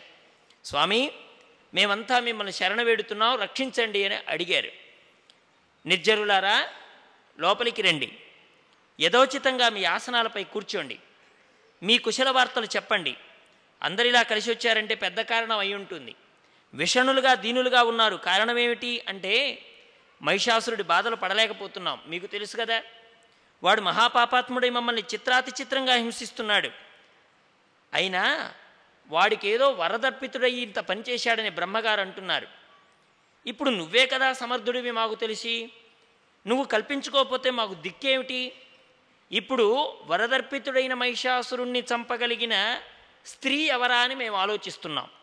ఆవిడ పార్వతీయ లేక సరస్వత లేకపోతే శచీదేవ్య వీరికింత శక్తి ఉందా అని మాలో మాకు కలిగిన ఆలోచన. ఏమైనా నువ్వే ఆలోచించి దేవకార్యాన్ని చక్కబెట్టాలి. నువ్వు మీరు భక్తవత్సలురు కదా. వెంటనే నారాయణమూర్తి అన్నాడు లోగడా మనమంతా కలిసి వాడితో యుద్ధం చేశాం. వాణ్ణి సంహరించలేకపోయాం. కాబట్టి ఇప్పుడు మరో దారి వెతకాలి. సకల దేవతాంశలని తేజశక్తుల్ని కలబోసుకొని ఒక స్త్రీమూర్తి ఆవిర్భావం జరగాలి ఇక్కడ. మహిషాసురుని రణరంగంలో ఎదిరించగలిగిన శక్తి ఆవిడయి ఉండాలి. సర్వశక్త్యంశ స్వరూపురాలైనటువంటి మాయావి మాత్రమే వాడిని మట్టు పెట్టగలదు. కాబట్టి దేవతలారా ప్రార్థించండి. మీ మీ తేజో అంశాలని స్త్రీమూర్తులుగా బయటకు రమ్మని అభ్యర్థించండి. సకల ఆయుధాలు ధరించి సర్వతేజ సమన్విత అయిన స్త్రీమూర్తి మదగర్వితుడైన మహిషాసురుణ్ణి చంపడానికి పనికొస్తోంది ఆవిడ. ఆవిడ అవసరం మనకి. ఇలా ఎప్పుడైతే విష్ణుమూర్తి చెప్పాడో ఈ ఉపాయానికి వారంతా అంగీకరించి ఆ క్షణంలోనే బ్రహ్మదేవుడి వదనం నుంచి ఓ తేజోరాశి అవతరించింది. ఆవిడ దుస్సహంగా వెలిగిపోతూ ఉంటే పద్మరాగమణి ప్రభలు వెదజల్లుతోండగా సమతీస్తో శీతోష్ణ కాంతులు హరిహరులే ఆశ్చర్యపోయేంత రూపం వచ్చింది బ్రహ్మదేవుడి యొక్క ముఖంలో నుంచి. వెంటనే శివుడి నుంచి మరో తేజ రూపం వెళ్ళింది. ఆవిడ ఎలా ఉంది? వెండిలాగా దగదగలాడుతుంది కళ్ళు మిరిమిట్లు గొలుపుతోంది చూడ్డానికి భీకరంగా ఉంది పర్వతంలా కనిపిస్తుంది రూపుదాల్చిన తమోగుణంలాగా అనిపించింది. వెంటనే విష్ణుమూర్తిలో నుంచి నీలం రంగులో మూర్తి భవించిన ఒక రూపం వచ్చి అక్కడ నిలబడింది. సత్వగుణంలాగా చల్లగా ఉంది ఆ రూపం. తేజస్సులాగా చూడ్డానికి భీకరమైనటువంటి తేజస్సుతో కూడి ఉన్నది. తర్వాత ఇంద్రుడిలో నుంచి సర్వగుణాత్మకమైన తేజస్సు ఒకటి ఉద్భవించింది.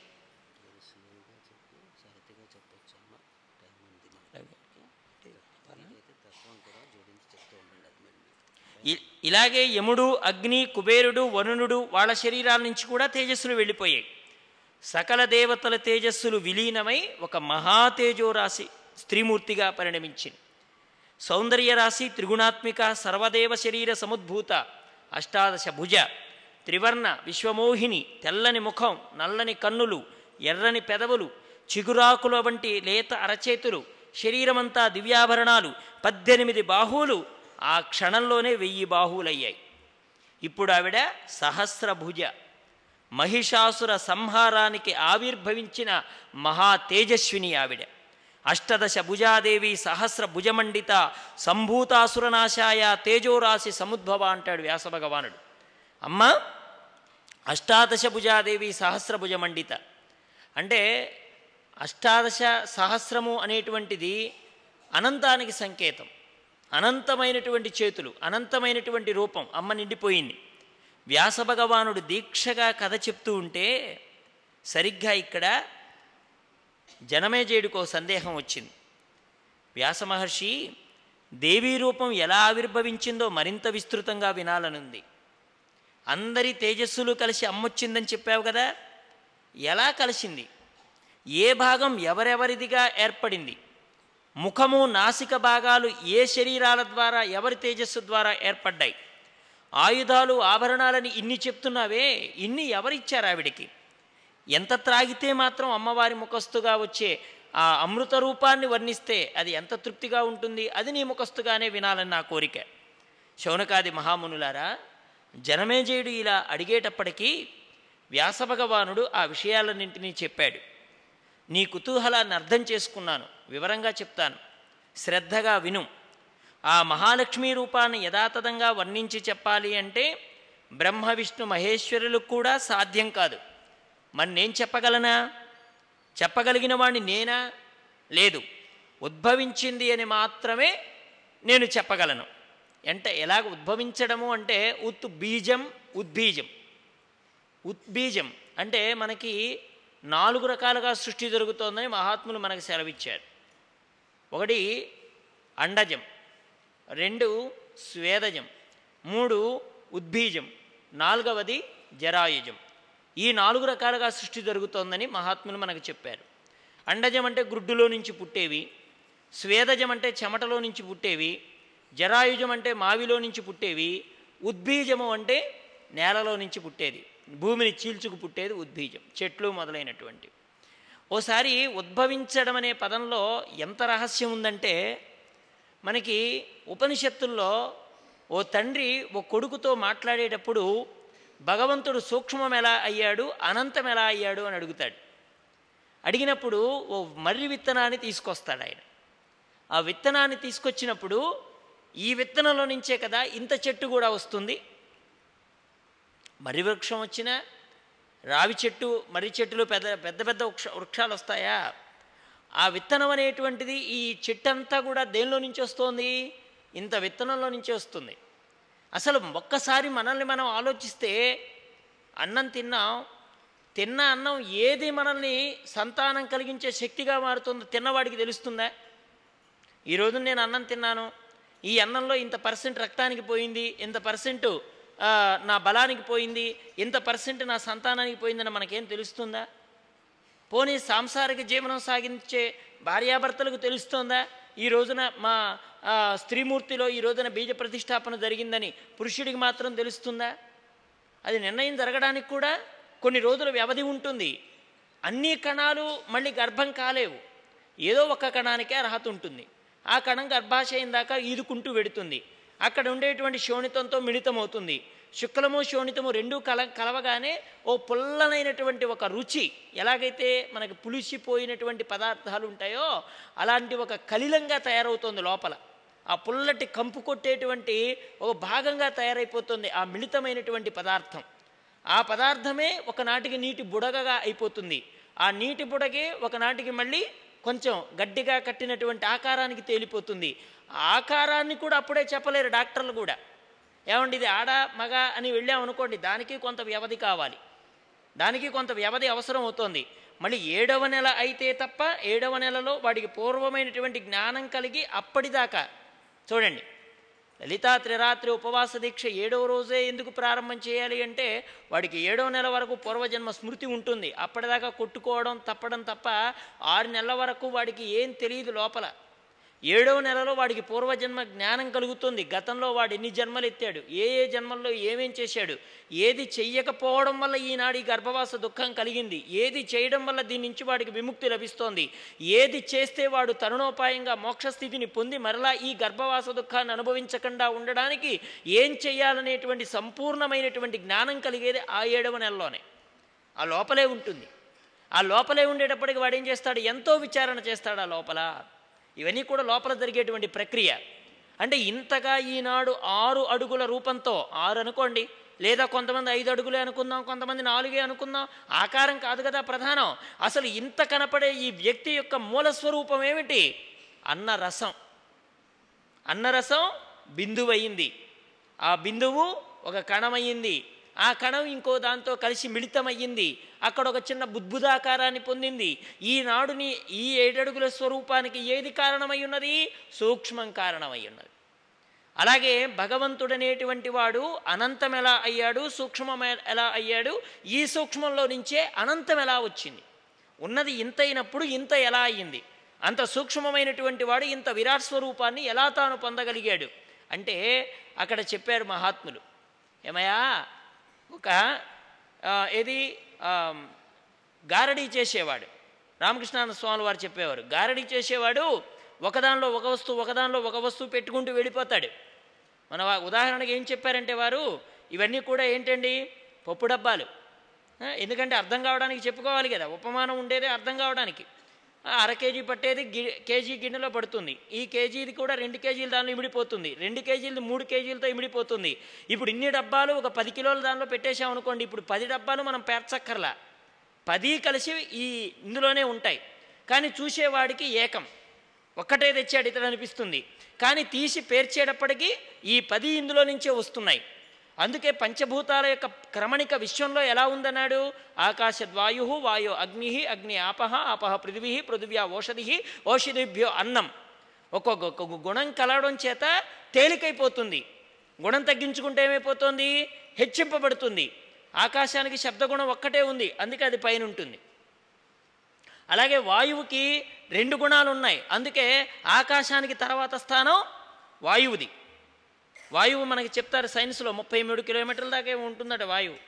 భూమి దగ్గర నుంచి ఇన్ని కిలోమీటర్ల పైకి వెళ్ళిన దాకా వాయువు ఉంటుందన్నారు. అంటే ఆకాశం తర్వాత ఉండే స్పేస్ దేనికి ఇచ్చారు? ఆకాశానికి కూడా ఒక గుణం ఉన్నది శబ్ద గుణం ఉంది కాబట్టి అది మనకు ఉన్నట్టుగా కనబడుతుంది.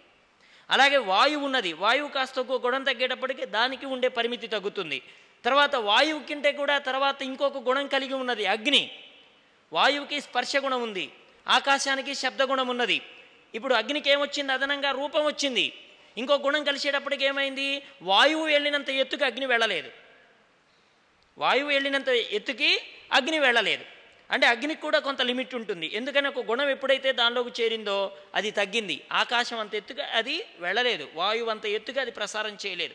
తర్వాత అగ్నిలో నుంచి ఏముంది? జలం. జలానికి ఇంకొక తన్మాత్ర ఏం కలిసింది? రసం కలిసింది. రూపంతో పాటుగా రసం కలిసింది. పారితే శబ్దం వస్తుంది.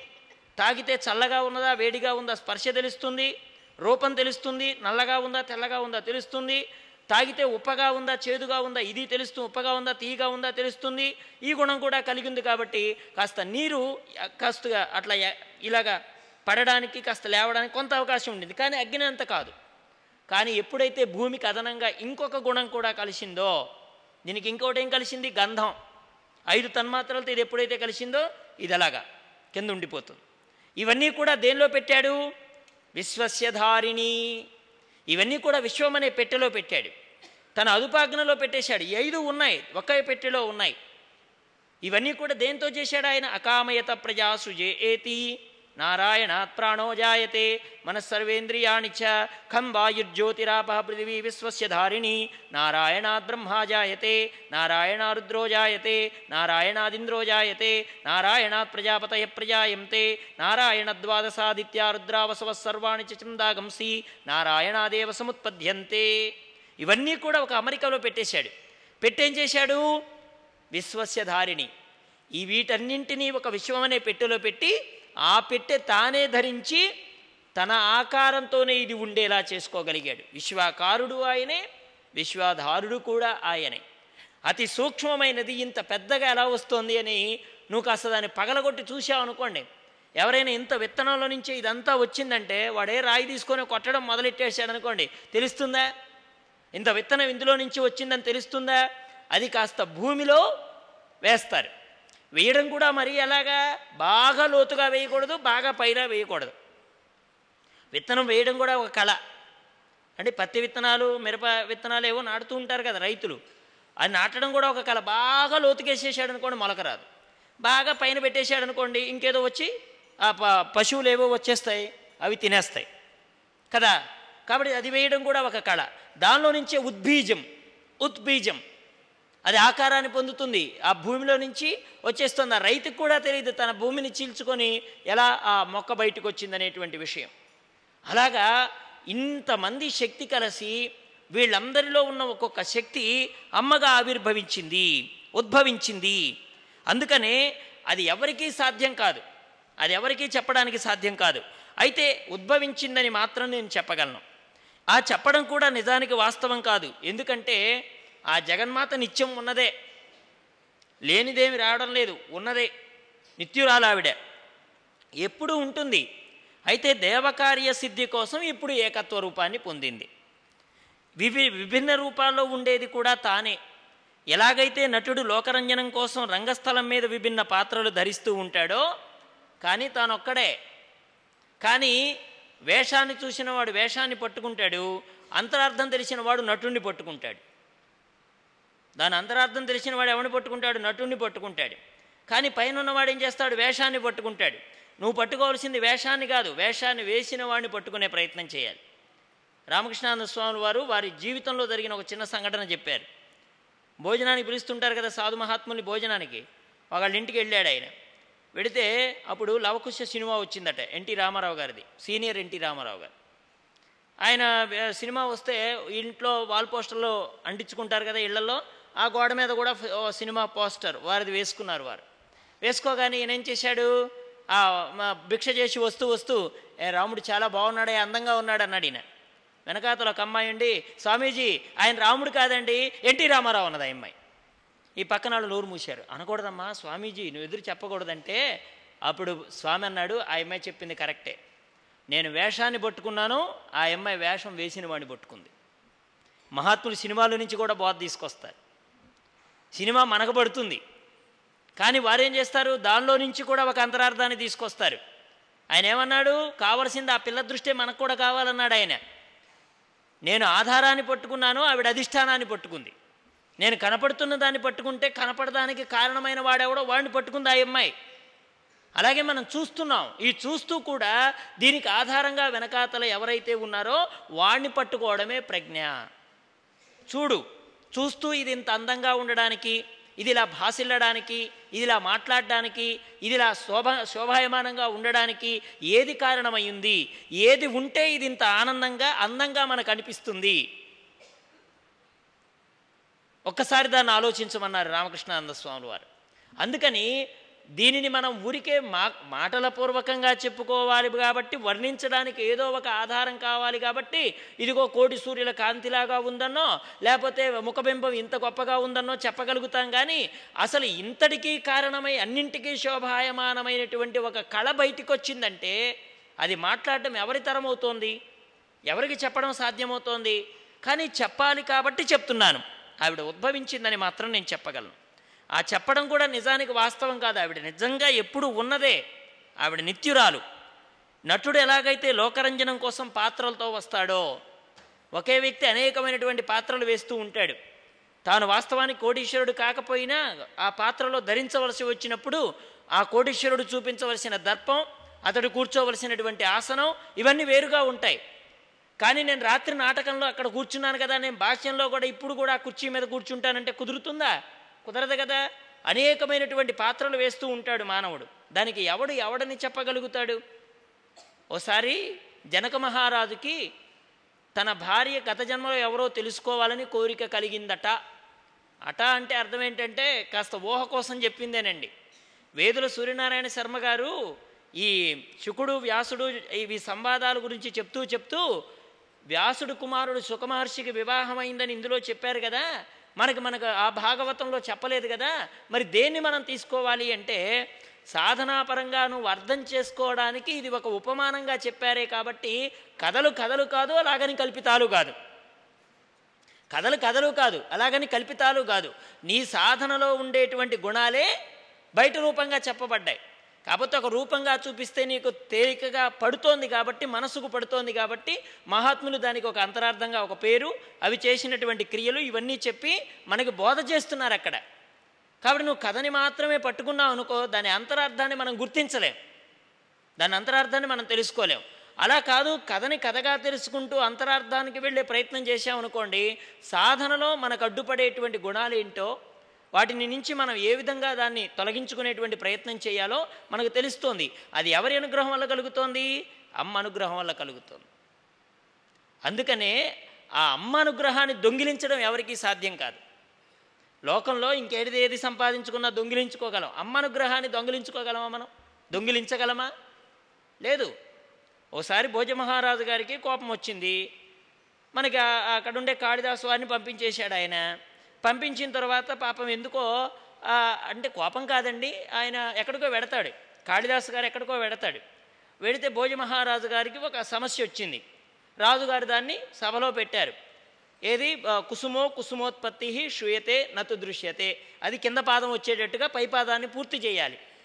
రాజుగారులు ఏంటి అప్పుడు ఒక ఆలోచన వచ్చిందంటే అది అప్పటికప్పుడు పూర్తి కావాలన్నమాట. చెప్పగలిగిన వాళ్ళు ఎవరుండారో వెంటనే వాళ్ళకి బహుమతి ఇచ్చేస్తారు. ఆయన అనుకున్నాడు కాళిదాసు గారు లేకపోతేనే ఇంతమంది పండితులు ఉన్నారు కదా వాళ్ళు ఎవరో ఒకళ్ళు చెప్పలేకపోతారా? అని కుసుమో కుసుమోత్పత్తి శ్రూయతే నతు దృశ్యతే. పువ్వులో పువ్వు పుట్టడం అనేటువంటిది విన్నామే కానీ ఎక్కడా చూడలేదు. ఈ దీన్ని పూరించగలిగిన వాళ్ళు ఎవరైనా ఉన్నారా? అని ఆయన ఏం చేశాడు? ఆ పద్య పద్యాన్ని ఆ పద్యభావాన్ని అర్థం వచ్చేటట్టుగా పూరించమని చెప్పారు. దానికి గడువిచ్చాడు. ఇగో ఈ రెండు మూడు రోజుల్లో మీరు పూర్తి చేయండి అని. అక్కడ కాళిదాస్ గారు లేరు. ఇక కవులందరూ బుర్రపట్టేసుకున్నారు ఇది మన మెడకు చుట్టుకునేటట్టుంది ఆయన లేడు కదా ఎక్కడికో వెళ్ళిపోయాడు. దీన్ని ఎవరు తీర్చగలరు అనే ఆలోచనకు వచ్చి వెంటనే వాళ్ళు సరే మాకు గడువు ఇవ్వండి అన్నారు వెళ్ళిపోయారు. అక్కడ ఒక పని ఆవిడ ఉందన్నమాట ఓ దాది. అక్కడ అంతఃపురంలో పనిచేసే ఆవిడ.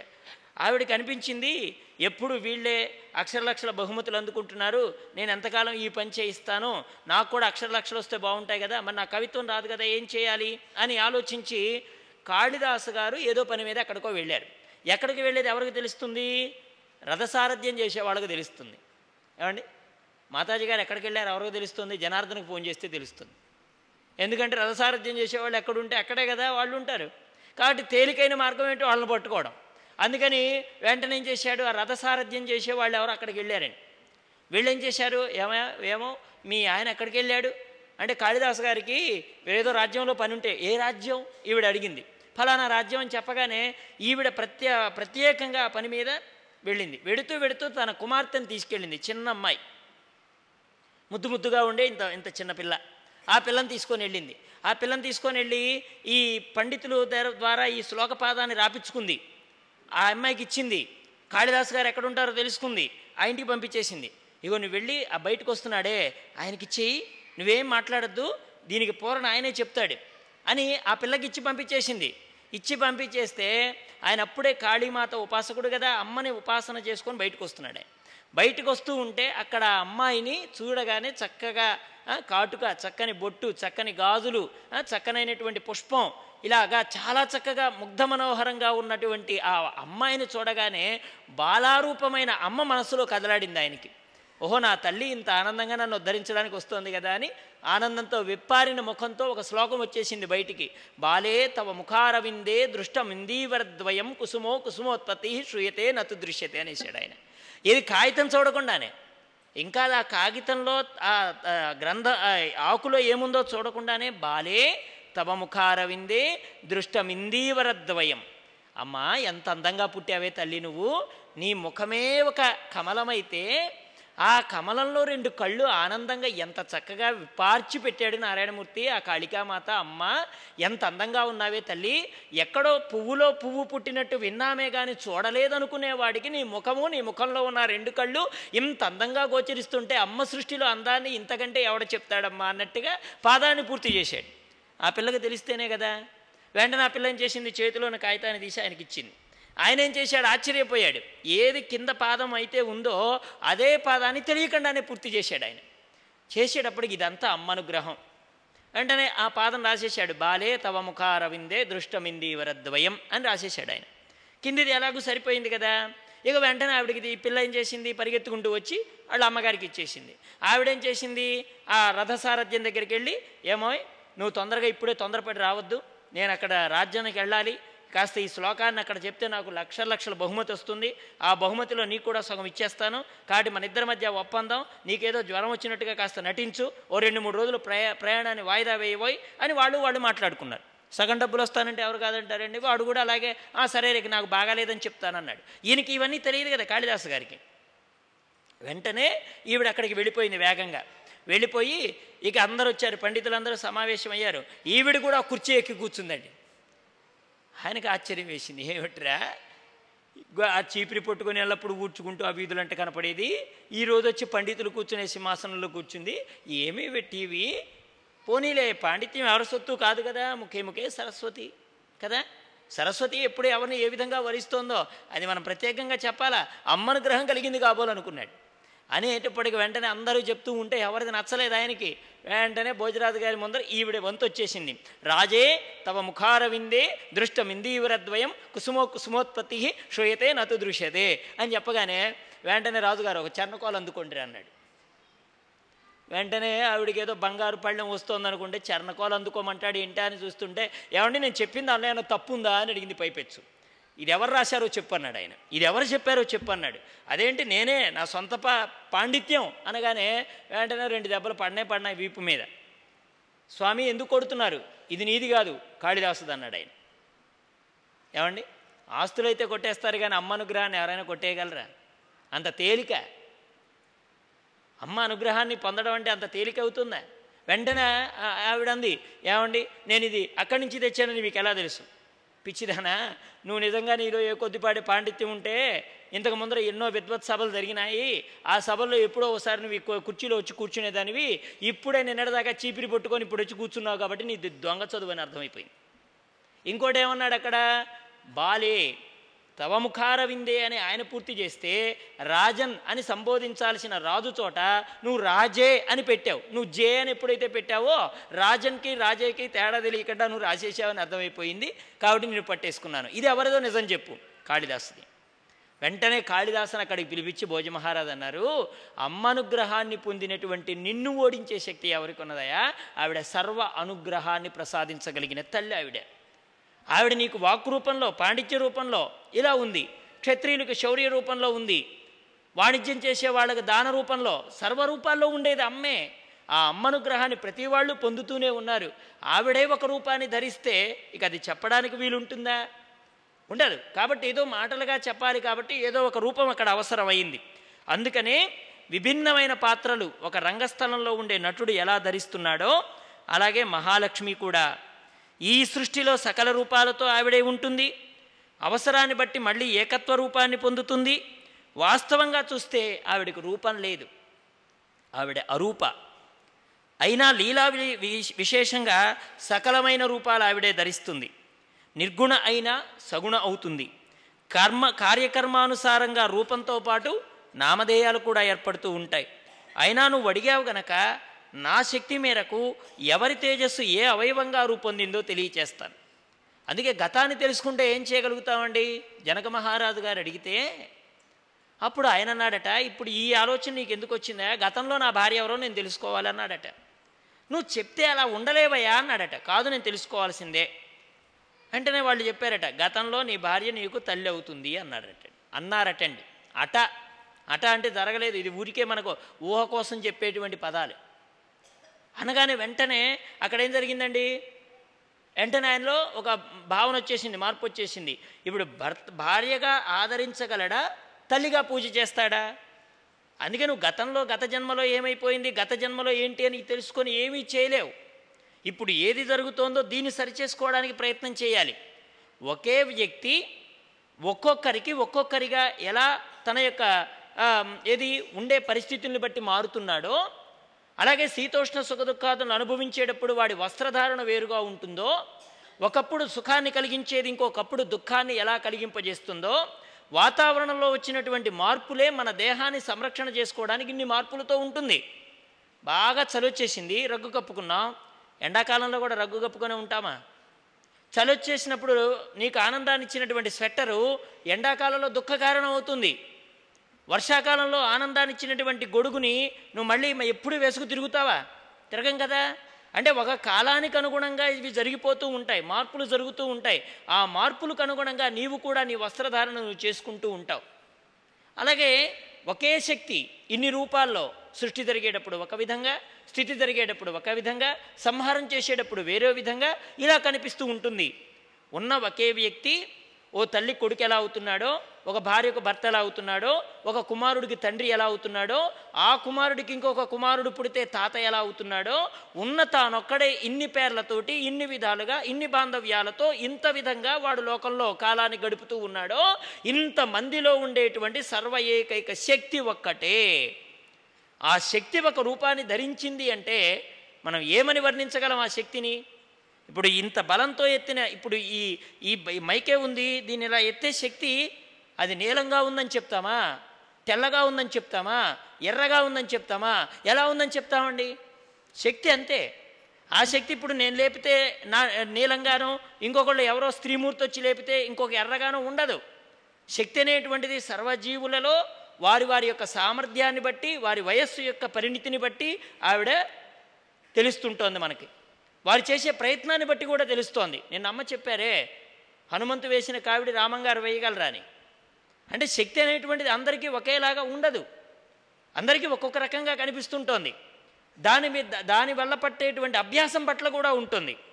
రామకృష్ణానంద స్వామి వారు చెప్పేవారు ఈటిని విసరడం ప్రాక్టీస్ చేసినటువంటి వాడికి ఒక ఈట ఇస్తే అది ఎక్కడికి చేరాలి అక్కడికి చేరుతోంది. నా బోటి వాడికి ఈట ఇస్తే ఏముంటుంది? అది ఇక్కడే కూర్చుంటుంది అన్నాడు. ఈట ఒకే వయస్సు వాళ్ళకి ఒకే వస్తువుని ఒకే లక్ష్యాన్ని ఇచ్చి పంపించమంటే ఒకే రగా వేయలేరు. ఎందుకు వేయలేరు? వాళ్ళ చేతుల్లో ఉండేటువంటి సామర్థ్యం అక్కడ ఉండేటువంటి అభ్యాసం కారణమై ఉంటుంది. అందుకని ఒకే విధంగా ఎవరిలో కూడా శక్తి ఈ విధంగానే ఉంటుందని చెప్పడానికి వీల్లేదు. అంతర్లీనంగా ఉంటుంది. ఆ శక్తి ఒక రూపాన్ని ధరించి వస్తే వర్ణించడం అది ఎవరికి సాధ్యమవుతుంది? అందుకని శంకరుడి నుంచి వచ్చినటువంటి తేజస్సు ముఖపద్మమయ్యింది అమ్మకి. అది శ్వేతవర్ణంతో కూడుకొని ఉంది. శుభాకారంగా కనిపిస్తుంది. యముడు తేజస్సు ఉన్నదే ఆ దేవికి నల్లని పొడవైనటువంటి కురులు అయ్యాయండి. కురువింద మణిశ్రేణి కనత్కోటీరమండిత అష్టమి చంద్ర విభ్రాజ దళికస్థల శోభిత ముఖ చంద్ర కళంకాభ మృగనాభివిశేషక ఇవన్నీ అమ్మవారి నామాలు. అమ్మవారి యొక్క నల్లని జుట్టుని ధ్యానించడమే ధ్యానానికి ముద్ర అని చెప్పారండి దేవి భాగవతంలో. దేవి తంత్రంలో కూడా చెప్పారు. అమ్మవారి నల్లని జుట్టుని ధ్యానిస్తేనట మనకున్న నలుపు పోతుందట.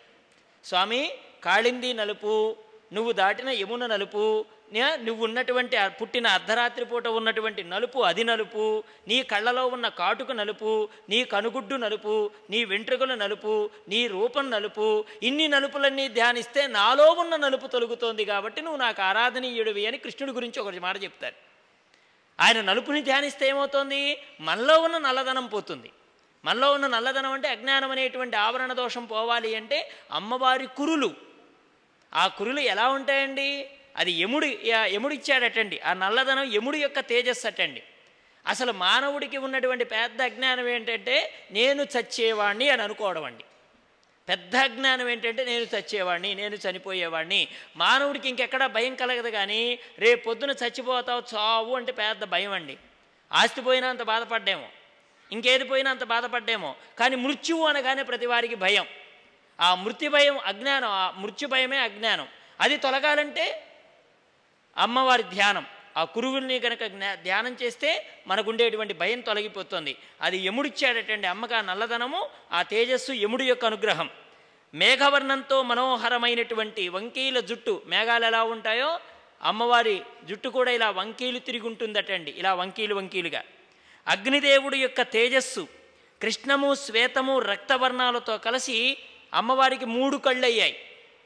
అలాగే ప్రాతస్సాయం సంధ్య తేజస్సులు ఆవిడికి దట్టమైనటువంటి కనుబొమ్మలు అయ్యాయి. మన్మధుడి ధనస్సులాగా మెరిచిపోయేటువంటి భ్రూలత ఆవిడిది. చక్కగా మన్మధుడి యొక్క వింటికొన ధనస్సు ఎలా ఉంటుందో ఏమండి అమ్మవారి బ్యూటీ పార్లర్కి వెళ్ళి ఐబ్రోస్ చేయించుకోవాల్సిన అవసరం లేదండి.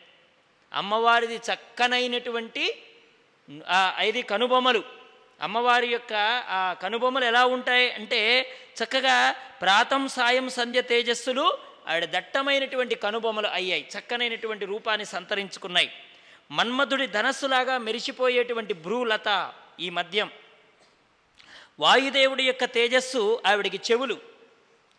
ఆవి మన్మధుడి డోలికల్లాగా మనోహరంగా ఉన్నాయి ఆవిడికి. తాటంకయుగళ ఈభూత తపనోడూపమండల. అనేటువంటి నామం. కుబేరుడి యొక్క తేజస్సు ఆ మహాదేవికి నాసిక అయ్యింది. నువ్వు పువ్వులాగా స్నిగ్ధంగా నిగనిగలాడుతున్నటువంటి ముక్కు అమ్మది. ప్రాజాపాత్య తేజస్సుతో ఆ తల్లికి దంతాలు ఏర్పడ్డాయి. కొనలు తేలి దగ్గర దగ్గరగా పేర్చిన మల్లె మొగ్గల్లాగా అవి ప్రకాశిస్తున్నాయి. అరుణ తేజస్సుతో దండపండు వంటి పెదవి అదరోష్టం ఏర్పడింది ఆవిడికి. ఏది? మనకి అమ్మవారి నామాల్లో చెప్తారు కదా ఏది మనకి అమ్మవారు దొండపండు వంటి పెదవి కలదానా అనేటువంటి నామాలు. నవవిద్రుమ బింబశ్రీ న్యాకార్ ఇరదనచ్చద అనేటువంటి నామాలు. అష్టమి చంద్ర విభ్రాజ దళిక స్థల శోభిత అమ్మవారి నుదురుకు నుదురుకు మార్పు లేదండి. ఆ నుదురు ఎప్పుడు ఉంటుంది అష్టమి నాడు చంద్రుడు ఎలా ఉంటాడో అలా ఉంటుంది. పౌర్ణమి నుంచి అమావాస్యకు వెళ్ళేటప్పుడు వచ్చే అష్టమి కానీ అమావాస్య నుంచి పౌర్ణానికి వచ్చేటప్పుడు వచ్చేటువంటి అష్టమి కానీ ఆ అష్టమి నాడు చంద్రుడికి మార్పు ఉండదు. అది మధ్యతిదండి ఎనిమిది. అష్టమి చంద్ర విభ్రాజ. ఎనిమిదికి చాలా గొప్ప సంఖ్య ఎనిమిది. ఎనిమిది ఏముందండి? రామకృష్ణానంద స్వామి వారు చెప్పారు రెండు అడ్డ సున్నాలు ఇలా నిలువు చేస్తే ఎనిమిది వచ్చిందన్నాడు ఆయన. రెండు అడ్డ సున్నాలండి ఈ జీవుడు ఇది పరమాత్మ ఇది నిలువు చేస్తే ఏమైంది అన్నాడు ఆయన? ఎనిమిది. అది అక్షరం. అందుకే మా స్వామి అష్టమి నాడు పుట్టాడంటూ ఉండేవాడు ఆయన. అష్టమి చంద్ర విభ్రాజ దళికస్థలో శోభిత. అమ్మవారి కూడా అష్టమి నాడు చంద్రుడిలాగా అంటే మార్పు లేకుండా ఉండేటువంటి స్థితి అన్నమాట అమ్మది. అలాగే ప్రాజాపాత్య తేజస్సుతోటి ఆవిడికి దంతాలు వచ్చాయి. కార్తికేయుడి యొక్క తేజస్సుతోటి పై పదవి ఏర్పడింది. విష్ణువు యొక్క తేజస్సుతోటి ఈ భుజాలు పద్దెనిమిది వచ్చాయి నారాయణమూర్తి యొక్క తేజస్సుతోటి అంటే వీళ్ళందరి దేవతలు ఇంతమందికి ఇన్ని తేజస్సులు ఆవిడ దేని ద్వారా ఇచ్చిందండి? ఇవన్నీ ఆవిడదికి ఆవిడకే ఇస్తున్నారు. ఆవిడది ఆవిడకే ఇచ్చి మళ్ళీ ఆవిడ పని కాగానే మళ్ళీ తిరిగి తీసేసుకుంటున్నారన్నమాట. మళ్ళీ ఆవిడే ఇచ్చేస్తుంది వాళ్ళకి ఇవన్నీ మీరే తీసేసుకోండి అని. అలాగా అష్టాదశ భుజాలు విష్ణువు యొక్క తేజస్సుతో ఏర్పడ్డాయి. వసువుల యొక్క తేజస్సుతోటి చేతుకు వేళ్ళు ఏర్పడ్డాయి. అవి చిగురాకుల్లాగా ఎర్రగా పారదర్శకంగా కనిపిస్తున్నాయి. అంటే అమ్మవారు ఎలాంటి జాతి అని చెప్పారండి? పద్మినీ జాతి స్త్రీ. లేత గులాబీ రంగుతో కూడిన చేతులు కనపడడం అమ్మవారి యొక్క శారీరక సాముద్రిక శాస్త్ర లక్షణాల్లో ఆ లేత ఎర్రగా ఉండడం ఒక లక్షణం. చంద్రుడి యొక్క తేజస్సు అమ్మవారికి వక్షోజద్వయమైంది. ఇప్పుడు మనకి ఇంత సస్యాలు రావడానికి కారణం ఏంటండి? చంద్రుడే. చంద్రుడిలో ఉండేటువంటి అమృత కిరణాల యొక్క ప్రసారం వల్లే ఓషధుల్లో శక్తి ఏర్పడి ఒక వడ్ల గింజలో ఏది కాస్త గట్టిగా ఉండేటువంటి గట్టిదనం ఆ లోపల ఉండేటువంటి కంకిలో ఆ తెల్లదనం రావడానికి కారణం చంద్రుడి యొక్క బీజం చంద్రుడి యొక్క కిరణం. ఆ కిరణం ఏం చేస్తుందండి? ఈ ఓషధులకి సస్యాదులకి శక్తినిస్తుంది. అంటే ఆహారము తిన్నటువంటిది మరి అమ్మవారికి వక్షోజద్వయం. ఇప్పుడు ఆన్నమే అన్నమే కదండి మనిషికి ప్రాణాధారం? ఆ అన్నమే కదా మనం లో ఈ లోకంలోకి రావడానికి కారణమైంది. అమ్మవారి వక్షోదయం దేనికి సంకేతం అండి? ఒక పసిపిల్లవాడు స్వీకరించేటువంటి వాడి ప్రాణము రక్షణ కలిగింది అక్కడే. వాడు మొట్టమొదటిసారి ఆహారాన్ని స్వీకరించిన అమృత ప్రదేశం అది. తల్లి అందించినటువంటి అమృత ప్రదేశం స్తన్య ప్రదేశం. ఆ స్తన్యం ఏమిటి? చంద్రుడు. చంద్రుడు ఈ రెండు ఆ వక్షస్థలాన్ని అమ్మవారికి అనుగ్రహించాడు. అంటే సర్వజీవులకి ఆహారం ప్రసాదిస్తుంది అమ్మ నేను అమ్మ చేతి ముద్ద తింటున్నాను అని అనడం కాదండి. అసలు అమ్మ చేతి ముద్ద తినకపోతే మనకి జన్మే లేదు. అమ్మ చేతి ముద్ద అంటే ఇక్కడ ఈ చేత్తో ముద్ద కాదండి. చేత్తో పెట్టకుండానే నారాయణమూర్తి భగవంతుడు అమ్మ హృదయంలో చేరి నీకు ఆహారాన్ని పెట్టాడు. పెట్టించాడు అక్కడ. ఏర్పాటు నారాయణమూర్తి అలా చేశాడు. అందుకనే రామకృష్ణానంద స్వామి వారు చెప్పేవారు నా మూతి బయటికి రాకముందే మా అమ్మలో చేరి హృదయంలో ఆహారం పెట్టావు కదా నారాయణ నా మూతి బయటికి వచ్చిన తర్వాత మేతకెందుకు లోటు చేస్తావురా నా తాపత్రయం కానీ ఇంతమంది మూతులకు పెట్టేవాడివి నా ఒక్క మూతికి పెట్టకుండా నన్ను మోసం చేస్తావా? ఆరాటం నాలో ఉందే కానీ ఇవ్వలేకపోవడం నీ దోషం కాదన్నాడు ఆయన. పరిగెడతాం నాకు అలవాటైంది కాబట్టి పరిగెడుతున్నాను. కానీ ఇంతమందికి పెట్టేటువంటి వాడివి నాకు పెట్టడం లోటు చేస్తావా? నా మూతి ఇంకా బయటికి రాకముందే మమ్మలో చేరి ఆహారం పెట్టేశావే? మరి అలాంటి వాడివి నాకు లోటు చేస్తావా అని అడిగారు రామకృష్ణానంద స్వాములు వారు. కానీ ఎందుకు పరిగెడుతున్నావు అంటే తృష్ణ. అమ్మ యొక్క ఆ వక్షస్థలం ఏమిటి? చంద్రుడు. చంద్రుడు అంటే అర్థం ఏమిటి? అమ్మ అందరికీ తల్లి. ఎలా అయింది? శ్రీమాత ఎలా అయింది అమ్మ ఆ చంద్రుడి యొక్క కిరణముల చేత ఉన్న సస్యముల చేతనే అన్నమయ్యి అన్నరసం బిందువయ్యి బిందువు శుక్లంగా మారి శుక్లం శోణితంగా మారి నీ తల్లి గర్భంలో నువ్వు ఉండడానికి కారణమైంది చంద్రుడి యొక్క తేజస్సు. ఆ చంద్రుడే అమ్మవారికి వక్షోదయం అయ్యాడంటే ఇప్పుడు ఎవరి స్తన్యమును నువ్వు అక్కడ స్వీకరిస్తున్నావు? ఎవరి అనుగ్రహం చేత నీకు జన్మ వచ్చిందంటే అమ్మ. ఆవిడ అనుగ్రహం లేకపోతే మనకు జన్మ లేదు మనకు జీవితం లేదు మనకు భుక్తం లేదు. ఇంత తినగలుగుతున్నావు ఇలా ఉండగలుగుతున్నావు అంటే అది అమ్మ అనుగ్రహం. ఇంద్రుడి యొక్క తేజస్సుతోటి మధ్యభాగం ఏర్పడింది. మధ్యభాగం ఏర్పడింది. త్రివళులు పొట్ట మీద మూడు మడతలు గంభీరంగా కనిపిస్తున్నాయి అమ్మవారికి. వరుణుడి తేజస్సుతోటి అమ్మకి కాళ్ళు ఏర్పడ్డాయి. పృథ్వీ తేజస్సుతోటి విశాలమైనటువంటి జగనం ఏర్పడింది అమ్మవారికి. ఈ రకంగా శుభాకార సురూప సుస్వర అయినటువంటి స్త్రీమూర్తి ఆవిర్భవించింది. ఆ సుదతిని చూడ్డానికి ఆ సర్వాంగ సౌష్ఠవ సంపన్నతని చూడడానికి దేవతలంతా సంబరపడ్డారండి. అంగా అదంగ అధాంగ పూజలు ఇవన్నీ ఉన్నాయి. పాదాల దగ్గర నుంచి ప్రతి ఒక్కొక్క భాగాన్ని మనం పూజించుకుంటూ వస్తాం అక్కడ. ఆ భాగాన్ని చూడగానే నీకు వికారం కలగకూడదు. ఈ ఆకారం ఇలా రావడానికి కారణమైన స్వరూపం అదని నువ్వు గుర్తించగలగాలి. ఆ ఆకారం పట్ల మత్తత కలిగింది కాబట్టే మన ప్రభువుకి ఇంత సంతానం ఇక్కడికి రావడానికి కారణమైంది. అమ్మవారి యొక్క ఆ అంగాంగ సౌష్ఠవ మత్తతే ఈ ప్రపంచం. అక్కడ ఆ మత్తత నారాయణమూర్తి కలగలేదనుకోండి బిడ్డలు ఎక్కడి నుంచి వస్తారు? ఒక తల్లికి తండ్రి ఉన్నారనుకోండి ఆ తల్లి ఎందు తల్లికి తండ్రికి కలిగిన అనురక్తతే కదా ఈ ప్రపంచం. మనం రావడానికి కారణం వాళ్ళ అనురాగం లేకపోతే మనకు జీవితం ఉంటుందా? మనకు ఉజ్జీవికత ఉంటుందా? ఉండదు. మరి వాళ్ళిద్దరి మధ్య ఉండే అనురక్తత అక్కడ ఏమైంది? మనం బయటికి రావడానికి కారణమైంది. అలాగే అమ్మ మీద కలిగినటువంటి అనురక్తత ఈ ప్రపంచానికి రావడం కారణమైంది. అమ్మవారి యొక్క సర్వాంగ సౌందర్యం పట్ల శంకరుడు మోహితుడయ్యాడు కాబట్టే అక్కడ లోకం అక్కడ లక్ష్మీ పట్ల నారాయణుడు మోహితుడయ్యాడు కాబట్టే అక్కడ మళ్ళీ ఇగో ఇంతమంది జనం. కాబట్టి అమ్మ యొక్క సర్వాంగ సౌందర్యాన్ని చూసి బిడ్డైన వాడు నేనున్న ప్రధా ఇది ప్రధాన ప్రదేశం అది అనుకుంటాడు. నా తండ్రికి మోహాన్ని కలిగింపజేసిన ప్రదేశం అది అనుకుంటాడు. నేను రావడానికి కారణమైనటువంటి రూపం ఇది అనుకుని పరవశించిపోతాడు. ఇంత అవయవ రూపాన్ని చూసినటువంటి దేవతలు అనుకున్నారు ఈ శక్తి వల్లే కదా మేము ఇంత చేయగలిగాం. అంటే ఇన్నాళ్ళు మేం చేస్తున్నాం మేం చేస్తున్నామనేటువంటి మాలో కలిగిన ఆ అహానికి రూపం ఈవిడే. అహం అంటే నేను కదా ఇప్పుడు నేను నేను నేను అనేది ఏదై ఉన్నది? నేను నేను నేను అనుకున్నదే అమ్మ. ఇన్నాళ్ళు ఇంద్రుడు నేను అనుకున్నది బయటకు వస్తే ఒక రూపంలో ఒక భాగమే కూర్చుంది అక్కడ.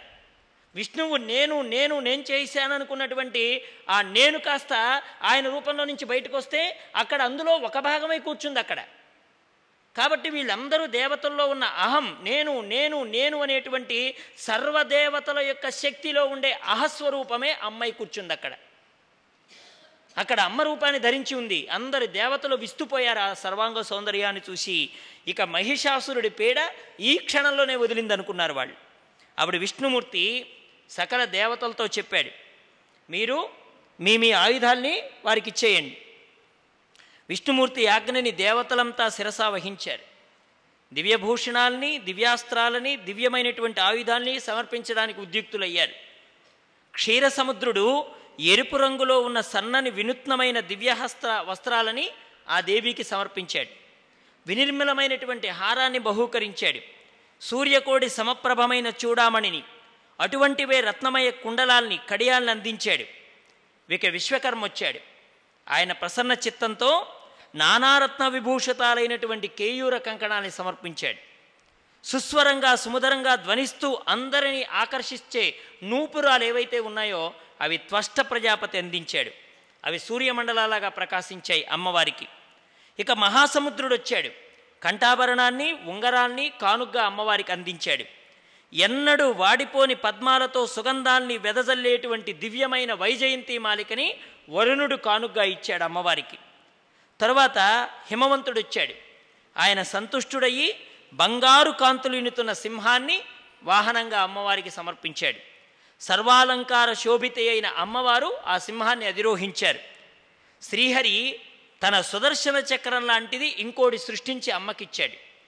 అది వెయ్యి అంచులతో ఒకేసారి వెయ్యి మంది రాక్షసుల్ని తేలికగా ఖండించేటువంటి లక్షణం కలిగిన చక్రం. శంకరుడు తన త్రిశూలం నుంచి వేరో త్రిశూలాన్ని సృష్టించి ఇచ్చాడు ఆయన అది దేవతలకు అభయహస్తంలాగా కనపడింది. ఇక వరుణుడు వెన్నముద్ద లాంటి శంఖాన్ని కానుగ్గా ఇచ్చాడు. అది శుభప్రదంగా జయప్రదంగా కనిపించింది. ఇక అగ్నిదేవుడు శతగ్ని అనేటువంటి ఒక ఒక ఆయుధాన్ని సృష్టించి ఇచ్చాడు. వాయుదేవుడు దివ్యమైన ధనస్సునిచ్చాడు. ఎప్పుడూ తరిగిపోని బాణాలతో విరాజిల్లే అంబులపదిని బహూకరించాడు. దేవేంద్రుడు వజ్రాయుధం నుంచి మరొక వజ్రాయుధాన్ని సృష్టించి ఇచ్చాడు. ఐరావతానికి అలంకరించిన దివ్య గంటని ఆవిడికి సమర్పించాడు. యముడు కాలదండం లాంటిదే ఇంకో దండాన్ని ఇచ్చాడు అమ్మవారికి. బ్రహ్మదేవుడు గంగాజలంతో నిండిన దివ్య కమండలాన్ని బహూకరించాడు. వరుణుడు పాశాయుధాన్నిచ్చాడు కాలుడు ఖడ్గాన్ని చర్మంతో చేసిన డాలుని అందించాడు. విశ్వకర్మ గండ్రగొడ్డని సృష్టించి ఇచ్చాడు. కుబేరుడు సురాపూర్ణమైన సువర్ణ పాత్రనిచ్చాడు చిరుగంటలు పొదిగిన కౌముదికి గదని త్వష్ట అందించాడు. ఇలాగా అనేకమైనటువంటి దివ్యాస్త్రాలని అభేద్యమైనటువంటి కవచాలతో అమ్మవారు చూడడానికి దుర్నిరీక్షమైనటువంటి రూపంతో ఉండే విధంగా సూర్యభగవానుడు తన తేజస్సుని కానుగ్గా అమ్మవారికి బహూకరించాడు. వివిధ భూషణాలతో ఆయుధాలతో కన్నులు చెదిరిపోయేటట్లుగా కనిపిస్తున్న మహాదేవిని దేవతలందరూ విస్మయానంద విహితులై భక్తి పారవస్యంతో స్తుతించారు. నమ నమశివాయై కళ్యాణ్యై శాంత్యై పుష్ట్యై నమో నమ భగవత్యై నమోదేవ్యై రుద్రాణ్యై సతతం నమ. కాళరాత్రై తదంబాయ ఇంద్రాణ్యైతే నమో నమ. సిద్ధ్యై బుద్ధ్యై తదావృద్ధ్యై వైష్ణవ్యైతే నమో నమ. పృథివ్యావ్యా స్థితపృథ్య నగ్నాత పృథించయ అతంస్థిత మయాయంతి వందే తామీశ్వరం పరాం. మాయాయాం యా స్థితజ్ఞాత మాయాయా నచమ తామజం. అంతస్థిత ప్రేరయంతి ప్రేరయంత్రి నమశివామంటూ దేవతలందరూ అమ్మకు సాగిలపడి మొక్కారు. సిద్ధి బుద్ధి వృద్ధి తుష్టి శాంతిప్రదమైన రుద్రానికి ఇంద్రానికి కళ్యాణికి వైష్ణవికి మా నమస్కారాలు. కాళరాత్రి భగవతి అయిన ఆవిడికి అభివందనం. పృథివీకి తెలియకుండా పృథివీని తెలుసుకోకుండా పృథివీపైనే ఉంటూ అంతరంగాలలో విరాజిల్లుతూ సకల ప్రాణికోటిని నియంత్రించే జగదీశ్వరికి నా ప్రణతులు. మాయా కారణంగానే అవిజ్ఞ అయిన మాయారూపిణికి నా వందనాలు. అంతఃశక్తిగా అందరినీ నడిపించే ప్రేరయత్రి జగన్మాతకు మా నమస్కారాలు. ఓ జగన్మాత శత్రుపీడితులమయ్యామమ్మా మాకు విజయాన్ని ప్రసాదించు. శుభ పరంపరల్ని కల్పించు. మదగర్వితుడయ్యాడు మహిషాసురుడు. వాడిని సంహరించడానికి మీరు మీరు ఈ రూపాన్ని ధరించారు. వాడు మహామాయావి స్త్రీతోనే చనిపోవడానికి వరాన్ని కోరుకున్నవాడు. నానా రూపాన్ని ధరిస్తున్నాడు. సకల దేవతల్ని హింసిస్తున్నాడు. వాడికి ఇదొక క్రీడా వినోదం ఎందుకంటే అజ్ఞానం కూడా ఏ రూపంలో వస్తుందో తెలియదు. అజ్ఞానం కూడా ఇదే రూపంలో వస్తోందనడానికి వీల్లేదు. ఏ ముసుగు వేసుకొని అజ్ఞానం చొరబడుతుందో తెలియదు. అందుకని సర్వకాలముల ఎందు జాగ్రత్త వహించి ఉండడం. మాయ ఏ రూపంలో ఎవరి రూపంలో వచ్చి పడుతుందో తెలియదు కదా. అది కుక్క రూపంలో రావచ్చు భార్య రూపంలో రావచ్చు కొడుకు రూపంలో రావచ్చు ఏ రూపంలో వస్తుందో తెలియదు. అది ఏ క్షణమైనా ప్రవేశించడానికి సిద్ధంగా ప్రక్కనే కూర్చొని ఉంటుంది. రామకృష్ణానందగిరి స్వాములు వారు చెప్పేవారు మాయాదేవి తన జీవితకాలంలో ఒక మహానుభావుడిని పట్టలేకపోయిందట ఆవిడ. జీవితకాలంలో చాలా కాలం గడిచిపోతుంది. ఆయన అంత్యకాలం వచ్చేసింది. శిష్యులందరూ చుట్టూ చేరారట. గురువుగారు ఏం చెప్తారా అని ఆలోచిస్తుంటే ఆయన అంటున్నాడట ఇప్పుడే కాదు ఇప్పుడే కాదు ఇప్పుడే కాదు అంటున్నాడట. ఏమిటి గురువుగారు ఇప్పుడే కాదు ఇప్పుడే కాదు అంటున్నాడని కాస్త ఆయన్ని ఇలా తట్టి అడిగారట. ఏంటి గురువుగారు ఇప్పుడే కాదు ఇప్పుడే కాదు అంటున్నారంటే నా ఎదురుగా మాయాదేవి వచ్చి కూర్చుంది లోకంలో నేను ఇప్పటి వరకు ఎంతోమందిని సృష్టి ఆది నుంచి ఆడిస్తూ వచ్చాను కానీ నిన్ను ఆడించడం మాత్రం నా వల్ల కాలేదు. నువ్వు మాయను జయించిన వాడివి అని నన్ను పొగుడుతోంది. నేను అంటున్నాను ఇంకా కొన్ని శ్వాసలు బాకీ ఉన్నాయి. ఈ శ్వాసలలో ఏ రూపంలో వచ్చి నువ్వు లోపల కూర్చుంటావు? బాబూజీ మహారాజు జీవి చరిత్రలో మనం చూసాం సద్గురునాథుని చరిత్రలో. ఓ చిన్న గోంగూర. గోంగూర తినాలని అనిపించింది పాపం. పరశురామయ్య గారికే కదా? చూడండి ఆ వాసన. తినాలనిపిస్తే పాపం బాబూజీ మహారాజు వారు వచ్చి పక్కన కూర్చుంటే నాన్నగారు ఏం కావాలి ఏం చేయాలి చెప్పండి అంటూ ఉంటే ఆయన ఒక నవ్వు నవ్వారు పాపం. నవ్వేటప్పటికి బాబూజీ మహారాజ్ అన్నారు ఎందుకు అలా నవ్వుతున్నారు నాన్నగారు? అంటే చూడు బాబూజీ బాబు పరమాత్మ స్వరూపమైన నువ్వు వచ్చి పక్కన నిలబడి ఏం కావాలని అడుగుతున్నా నా దృష్టి చూడండి ఆ గోంగూరాకు మీదకి ఎలా పోయిందో. ఇంద్రియాలు ఎంత బలవత్తరంగా వ్యక్తిని ఏ విధంగా లాగుతాయో కదా ఇవన్నీ మనకు ఉపదేశాలండి. వారికి అక్కర్లేదు. వారు మనని ఒక తార్కాణంగా పెట్టి ఇప్పుడు ఇంతమందిలో మాతాజీ గారు ఒకరిని లేపారంటే ఎవరిని లేపుతారండి? స్వతంత్రంగా ఉన్నవారినే లేపుతారు. ఒక మాట అంటే పర్వాలేదు. ఇతడు కాస్త పరీక్షగా తట్టుకోగలడు అనుకున్న వారిని లేపి అనగలుగుతారు. కొత్తగా వచ్చిన వాళ్ళు అంటే మళ్ళీ రెండోసారి వస్తారా అండి? అంటే వస్తారా? రారు. అక్కడ స్వతంత్రం ఎక్కడుంటుందో అక్కడ మాట అనే అధికారం కూడా ఉంటుంది. ఎవరిని అనగలుగుతారండి? ఇంట్లో మన రామకృష్ణానంద స్వామి వారు చెప్పేవారు మీ ఇంటికి మీ ఇంకో పిల్లాడు వచ్చాడు మీ పిల్లాడు వచ్చాడు ఇద్దరు కలిసి కొట్టుకుంటున్నారు మీకు అది కాస్త బాధ అనిపించింది. ఏ పిల్లాడిని కొడతారు మీ ముందు? మీ పిల్లాడినే కొడతారు. పక్కింటి పిల్లాడిని కొడతారా? వాడిని కొట్టారనుకోండి వాడు ఏడ్చుకుంటూ వెళ్ళి వాళ్ళ అమ్మతోడు ఉన్నది లేని చెప్పేస్తాడు ఇక మళ్ళీ. అప్పుడు ఆవిడేముంటుంది ఆవిడ పెద్ద రాక్షసి. వాళ్ళ ఇంటికి ఇంకెళ్ళకే ఈసారి వాళ్ళ అబ్బాయి మన ఇంటికి వస్తాడు అప్పుడు చెప్దాం. ఇంతే కదా? కానీ ఈవిడేం చేస్తుంది? తన పిల్లాడిని కొడుతుంది. ఆ కొట్టడంలో కూడా ఎంత ఉంటుందో తెలిసిన రామకృష్ణానంద స్వామి వారు చెప్పేవారు. ఇతర పిల్లల్ని కొట్టేటప్పుడు ఏమో చాచి కొడతారట వాడి పిల్లాన్ని కొట్టేటప్పుడు గుప్పిడి చేస్తారట.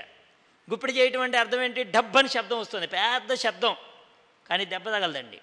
కానీ చాచి కొడతాం చూడండి ఇలా పెట్టి శబ్దం రాదండి దెబ్బ ఎక్కువ తగులుతుంది. అంటే తన పిల్లాన్ని లాలించడం ఆ ఇచ్చేటువంటి శిక్షణలో కూడా వాడు ఓర్చుకునేటట్టు శిక్షణ ఇవ్వడం అది తల్లికి మాత్రమే తెలుసండి. వాడు ఓర్చుకునే స్థితిలోనే శిక్షణ ఇస్తారు అక్కడ. కానీ వేరే వేరే వాళ్ళకి అలాంటి స్థితి ఉండదు కదా అక్కడ. ఎవరైతే ఓర్చుకోగలరో వాళ్ళకే అలాంటి మాటలు వస్తాయి అలాంటి ఇబ్బందులు కూడా వస్తాయి. అలాగే తన తత్వాన్ని తెలియపే తెలియచేయడానికి అమ్మ చూడండి అందుకే అమ్మ కూడా ఏం చేస్తోంది? అక్కడ మాయ అనేటువంటిది ఏ రూపంలో ప్రవేశిస్తుందో తెలియదు అందుకని ఆ మాయ లోపలికి చొరబడకుండా నిరంతరం కాచుకునేది అమ్మ. తన పిల్లాన్ని సంరక్షణ చేసుకునేది అమ్మ.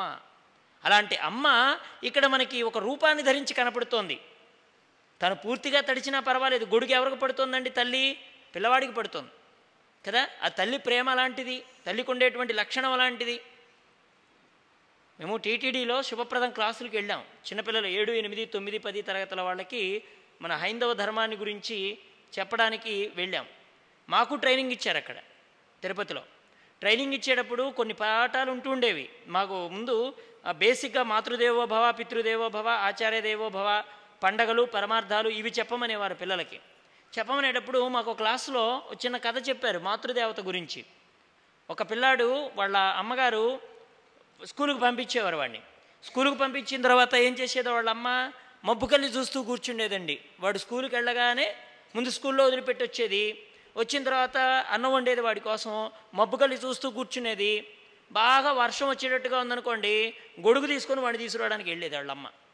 బాగా ఎండగా ఉందనుకోండి బాగా గొడుగు తీసుకొని వెళ్ళి మళ్ళీ తీసుకురావడానికి వెళ్ళేది వాళ్ళమ్మ. అయితే వాళ్ళమ్మ అండి ఒంటి కన్ను ఆవిడండి ఆవిడ. ఒక్క కన్నే ఉంటుంది ఆవిడికి.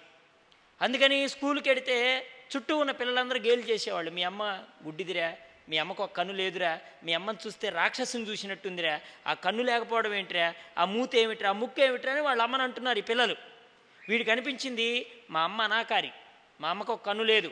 మా అమ్మని చూసి నా ఫ్రెండ్స్ అందరు ఎగతాలు చేస్తున్నారు. ఈ అమ్మ మాకు స్కూల్కి రాకుండా ఉంటే బాగుంటుంది. ఎందుకో పాటి మాటికి గొడుగు తీసుకొని వస్తుంది. మా మా మా ఫ్రెండ్స్ చేత నాకు ఎంత అవమానం అని వాడు అనుకుంటూ ఉంటాడు. అనుకుంటూ ఉంటే వాళ్ళ అమ్మతో అనేవాడు ఇంటికి వచ్చి అమ్మ నువ్వు ఎప్పుడు రాకే? అవసరమైతే నేనే గొడుగు పట్టుకెళ్ళి నేనే గొడుగుతో ఇలా పట్టుకొని తీసుకొచ్చుకొచ్చుకుంటాను నీకు అంత బాధ ఉంటే నా గొడుగు ఇచ్చి పంపవే. నువ్వు మాత్రం రావద్దే అన్నాడు. ఏమని రాంది వాళ్ళ అమ్మ నువ్వు వస్తే నా ఫ్రెండ్స్ అందరూ ఏతాలు చేస్తున్నావు నువ్వు గుడ్డి గుడ్డి ఆవిడవట నువ్వు చూస్తే రాక్షసవట నువ్వు చూస్తే కల్లోకి వస్తావట రాత్రిపూట నీ వైపు చూడటానికే మా వాళ్ళు భయపడుతున్నారు అని ఇలా చెప్పేవాడు. కానీ వాళ్ళ అమ్మ నవ్వి ఊరుకునేది మళ్ళీ మరుసటి రోజు గొడుగు తీసుకొని పోయేది ఇలా కాలంలో జరిగిపోయింది వాడికి ఒక ఉద్యోగం వచ్చింది తల్లిని తల్లిని చెప్పుకోవడానికి కూడా సిగ్గుపడిపోతున్నాడు తల్లిని తన ఊరు తీసుకెళ్ళడానికి కూడా చుట్టుపక్కల వాళ్ళతో ఏమని పరిచయం చేస్తాడు? ఒంటికన్నా ఆవిడ నా తల్లిని పరిచయం చేస్తాడా? ఆవిడ చిన్నప్పుడే అంత అనాకారిగా ఉంటే వయసు పెరిగే కొద్దీ ఇంకా శరీరానికి ముడతలు ఇవన్నీ వస్తాయి కదా. ఆవిడ ఇంకెంత రూపం అరూపంగా ఉంటుంది? కురూపంగా ఉంటుంది. ఆవిడ ఇంకా వాడు తీసుకెళ్ళడం లేదు కానీ డబ్బులు మాత్రం పంపిస్తూ ఉండేవాడు. అమ్మ నువ్వు మాత్రం ఇక్కడికి రావద్దు. దయచేసి నేను ఒక పెద్ద ఉద్యోగంలో ఉన్నాను. నిన్ను చూస్తే నా గౌరవం పోతుంది. వాళ్ళందరూ కూడా ఒక కుంటి ఇది కన్ను లేనటువంటి ఆవిడికి తల్లిని నన్ను గేలు చేస్తుంటారు. కావాలంటే ఒక పదివేలు ఎక్కువ పంపిస్తాను. నువ్వు మాత్రం దయచేసి నేను ఉన్న ఊరికి రావద్దు. డబ్బులు మాత్రం ఇస్తాను. ఏం ఎక్కడ చేరాలనుకుంటే అక్కడ చేరేది కావాలంటే అది తిను అని చెప్తూ ఉన్నాడు వాడు. కానీ ఈవిడ మాత్రం బిడ్డ కోసమే చూస్తూ ఉండేది. ఓ రోజున ఒక పెద్ద పార్టీ జరిగింది. పూర్వ విద్యార్థుల సమ్మేళనం జరిగింది. పెద్ద పెద్ద స్థాయిలకు వెళ్ళిన వాళ్ళందరికీ సన్మానాలు. ఏది ఇక్కడ ఈ స్కూల్లో చదివి పెద్ద ఉద్యోగాలు చేస్తున్న వాళ్ళకి సన్మానాలు అనమాట వాళ్ళు వాళ్ళ జీవితంలో ఎన్ని ఒడిదుడుకులు ఎదుర్కొన్నారో పిల్లలకి ఇన్స్పిరేషన్ అనమాట స్ఫూర్తి. అటువంటి పాఠాలు చెప్పడానికి పెద్ద స్థాయికి వెళ్ళిన వాళ్ళు లిస్ట్ అంతా తీసి పూర్వ విద్యార్థుల సమ్మేళనం జరిపితే దానిలో ప్రముఖ సన్మానం ఇతరులకు చేస్తున్నారండి. విశిష్ట సన్మానం సన్మానాల్లో కూడా ఉంటాయండి రకాలు. గోల్డ్ మెడలు ఇంకేది రాగి మెడలు వెండి మెడలు ఎనప మెడలు ఇంకేదో మెడలు. ఇవన్నీ ఉంటాయి కదా రకాలన్నమాట ఒక ర్యాంకును బట్టి. అలాగే విశిష్టంగా అంటే గొప్పగా ఉన్నటువంటి వాడు ఎవరండి? ఈ స్కూల్లో చదివి ఈయనేనండి. అందుకని నేను చెప్పారు నీకు ఒక చక్కని సన్మానం చేయదలుచుకున్నాం మేమందరం కలిసి మీరు రావాలి. అనగానే వెంటనే అతడు వస్తాడండి. వచ్చినటువంటి వాడు త- తల్లి దగ్గరికి వెళ్ళడండి. తల్లి దగ్గరికి వెళ్ళడు. వెళ్ళడం వెళ్ళడం మళ్ళీ తల్లి అని చెప్పి చెప్పుకుంటే ఇప్పటికే చాలామంది మర్చిపోయి ఉంటారు. నేను ఫలానా ఆవిడ కొడుకునని. గుర్తు కూడా ఉండుండదు. సరే ఇప్పుడు వెళ్ళి ఆ- విషయం నేను ఎందుకు గుర్తు చేయాలనుకున్నాడు? వెళ్ళాడు సన్మానం చేశారు అంతా అయిపోయింది. ఓసారి ఎందుకు అనిపించిందండి? తన తల్లిని చూద్దాం ఇంత దూరం వచ్చాక. ఎక్కడో ఉంటుంది కదండి. ఎంత కఠినమైనటువంటి అయిన వాడైనా ఎక్కడ? మన వా- మాకు మా గురువుగారు చెప్పేవారు ఎంత కఠినమైన హృదయమైన ఒకసారి ఒక చోట కరుగుతుందటండి.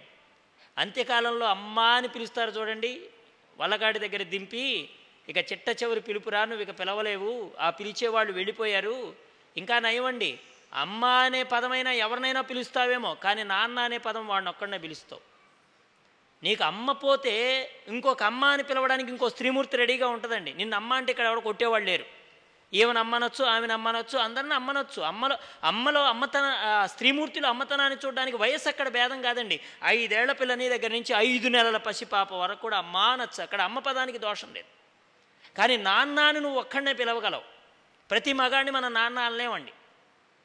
నాన్న అనే పదం ఆ ఒక్కడికే చెందుతుంది. నాన్న అని మళ్ళీ ఇంకొకరిని పిలిచామనుకోండి ఆడ మళ్ళీ సత్యానికి దోషం కలుగుతుంది. తల్లి సత్యం తండ్రి నమ్మకం. తల్లి సత్యం. ఎందుకంటే ఆవిడ కంటుంది కాబట్టి ఆవిడ సత్యం. మరి నమ్మకం ఏంటండి తండ్రి? ప్రతివాడిని నాన్న అని పిలవలేం కదండి? ఆ సమయంలో కంటిన్యూ వస్తుందటండి ఎంత కఠినంగా ఉండేవాడికైనా ఆ పొత్తిళ్ళలో ఆడుకున్న రోజులు గుర్తొస్తాయట. తల్లిని తల్లి అని గుర్తించలేకపోయినా ఆ సమయంలో గుర్తొస్తుందట. ఇంకెవరు నేను ఎవరిని పిలవగలను? అమ్మ అని నోరారా ఎవరిని పిలవగలను అని అనిపిస్తుందట. ఆ సమయంలో. పాడండి పాడండి.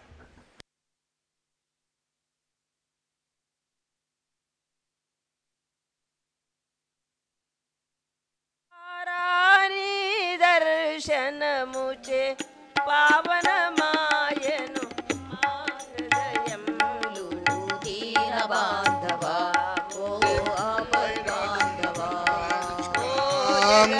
దుర్గాం దేవీగం శరణమహం ప్రపద్యే సుదరసదరసే నమ అగ్నే కుంభారయానవ్యాహ్వాన్ స్వస్తి బహుళాన పృథ్వీ భవాలోకాయ తనయాగ సంయో విశ్వానినో దుర్గः జాతవేదత్యం ధన్యనాభ దురితాదిపరిషి అగ్నే అత్రివణం సాగుణానోస్మాకం బోధ్యమితాతనూనాం పుదనాజితగం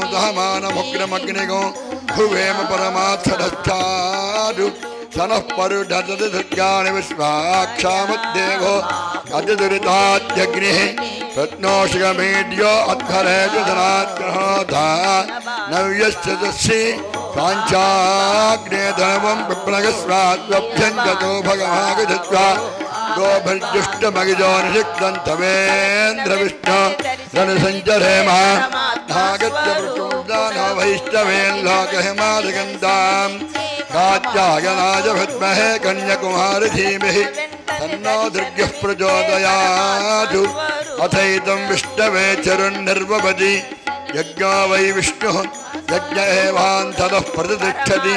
सोऽत्वजुहोति विष्णवे त्वाः यज्ञाः प्रतिष्ठायै स्वाहेति।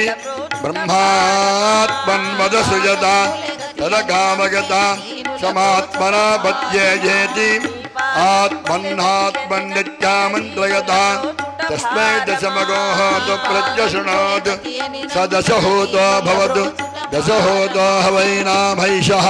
त्वं वा एतं दशहोतगो सन्तौ दशहोतेत्यादक्षते परोक्षेण। परोक्षप्रियाय वहि देवाः।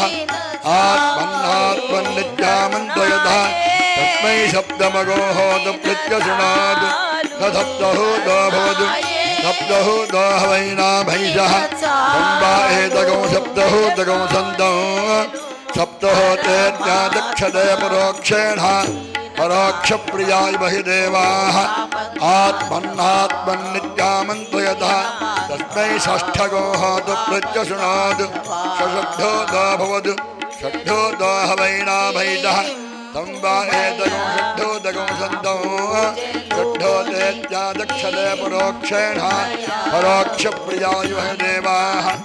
आत्मन्नात्मन्नित्यामन्त्रगता तस्मै पञ्चमगो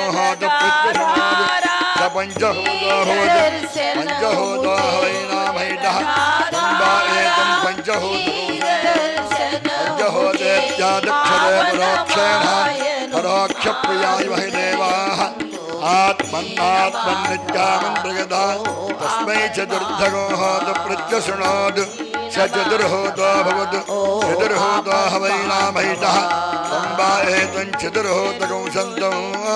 चतुर्होतेत्यादिक्षते परोक्षेण। परोक्षप्रियाय वह देवाः तमब्रवीत् त्वं वै मेने तिष्ठगो हातु प्रत्यश्रवटीः ఇతి तस्मान्न हि नागुश्चितिर्होदारित्याचक्षते तस्माच्छुष्टपुत्रा नागो हृजनमः नेरिष्ठो हृजनमः नेरिष्ठो ब्रह्मणो भवति। य एवं वेद। ॐ क्षितिष्ठैः आपो गृह्णाति। चत्वारि वा अपागो रूपाणि। मेघो भिद्यतु। स्तनगित्रवृष्टिः ॐ निवारकं भवनातीतधेम।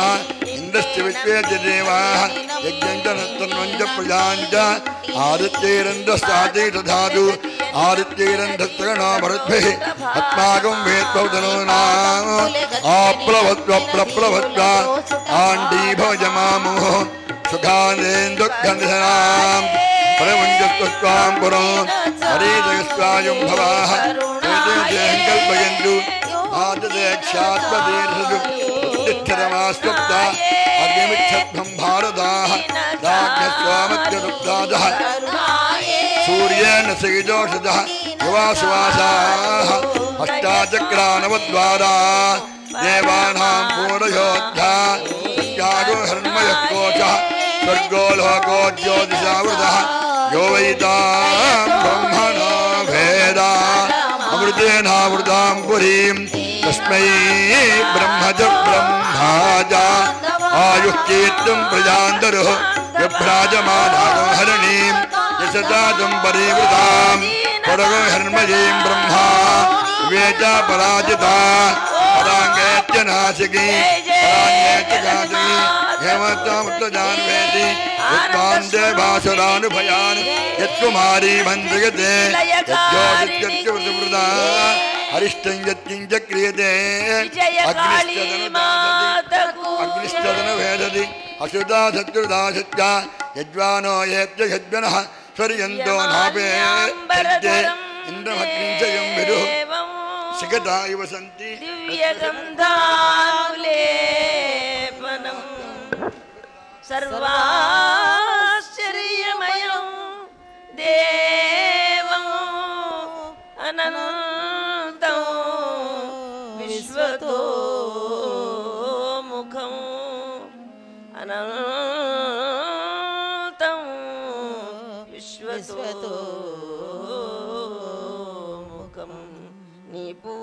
చేసేను తల్లి.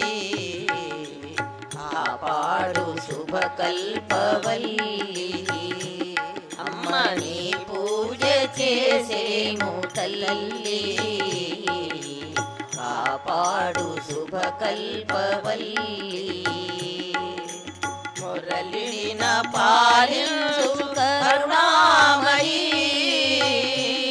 నీ చరణాల శాంతి కదా మురళిన పాలించు కరుణామయీ. నీ చరణాల శాంతి కదా నీ పూజ చేసేను తల్లి. కాపాడు శుభకల్పవల్లి. అమ్మ నీ పూజ చేసేము తల్లి కాపాడు శుభకల్పవల్లి మమ్ము కాపాడు శుభకల్పవల్లి హారతి దే గును కాళీ జయ కాళీ హారతి దే కొను కాళీ జయ కాళీ ఆశ్రిత పాలిని మృదుపాణి అంబుదవేణి మంజులవాణి హారతి దే కొను కాళీ జయ కాళీ సకల భవాండ భాండములెల్ల మనుపగజాలు మాతవు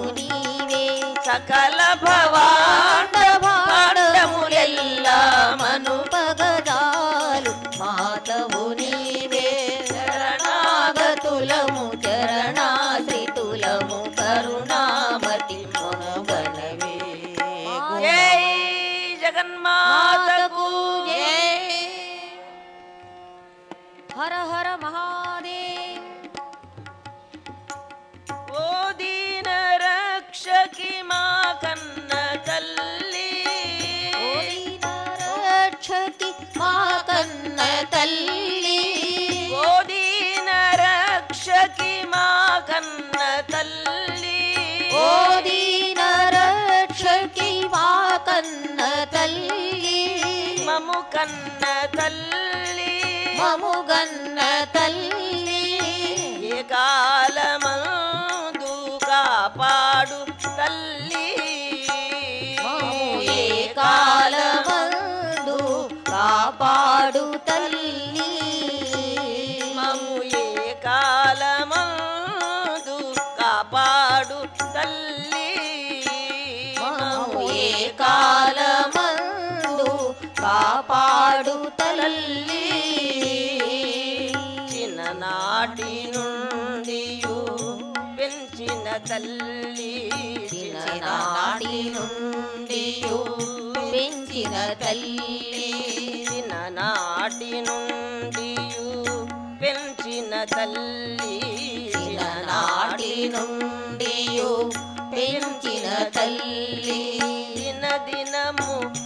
మనసార దీవించు తల్లి దిన దినము మనసార దీవించు తల్లి అనుదినము మనసార దీవించు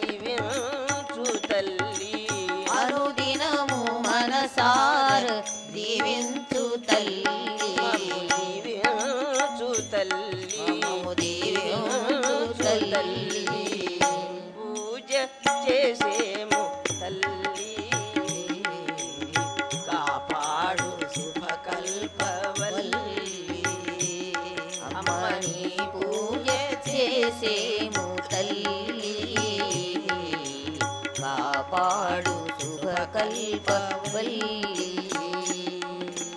ఎవరెవరి నోముల కెంతెంతో ఫలమో.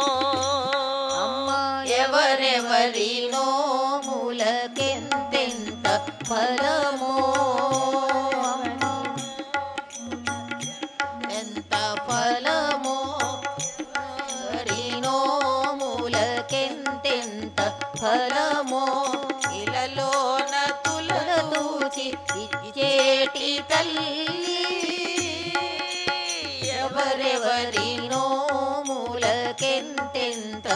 ఫలమో ఇలలోన తులతూచి ఇచ్చేటి తల్లి.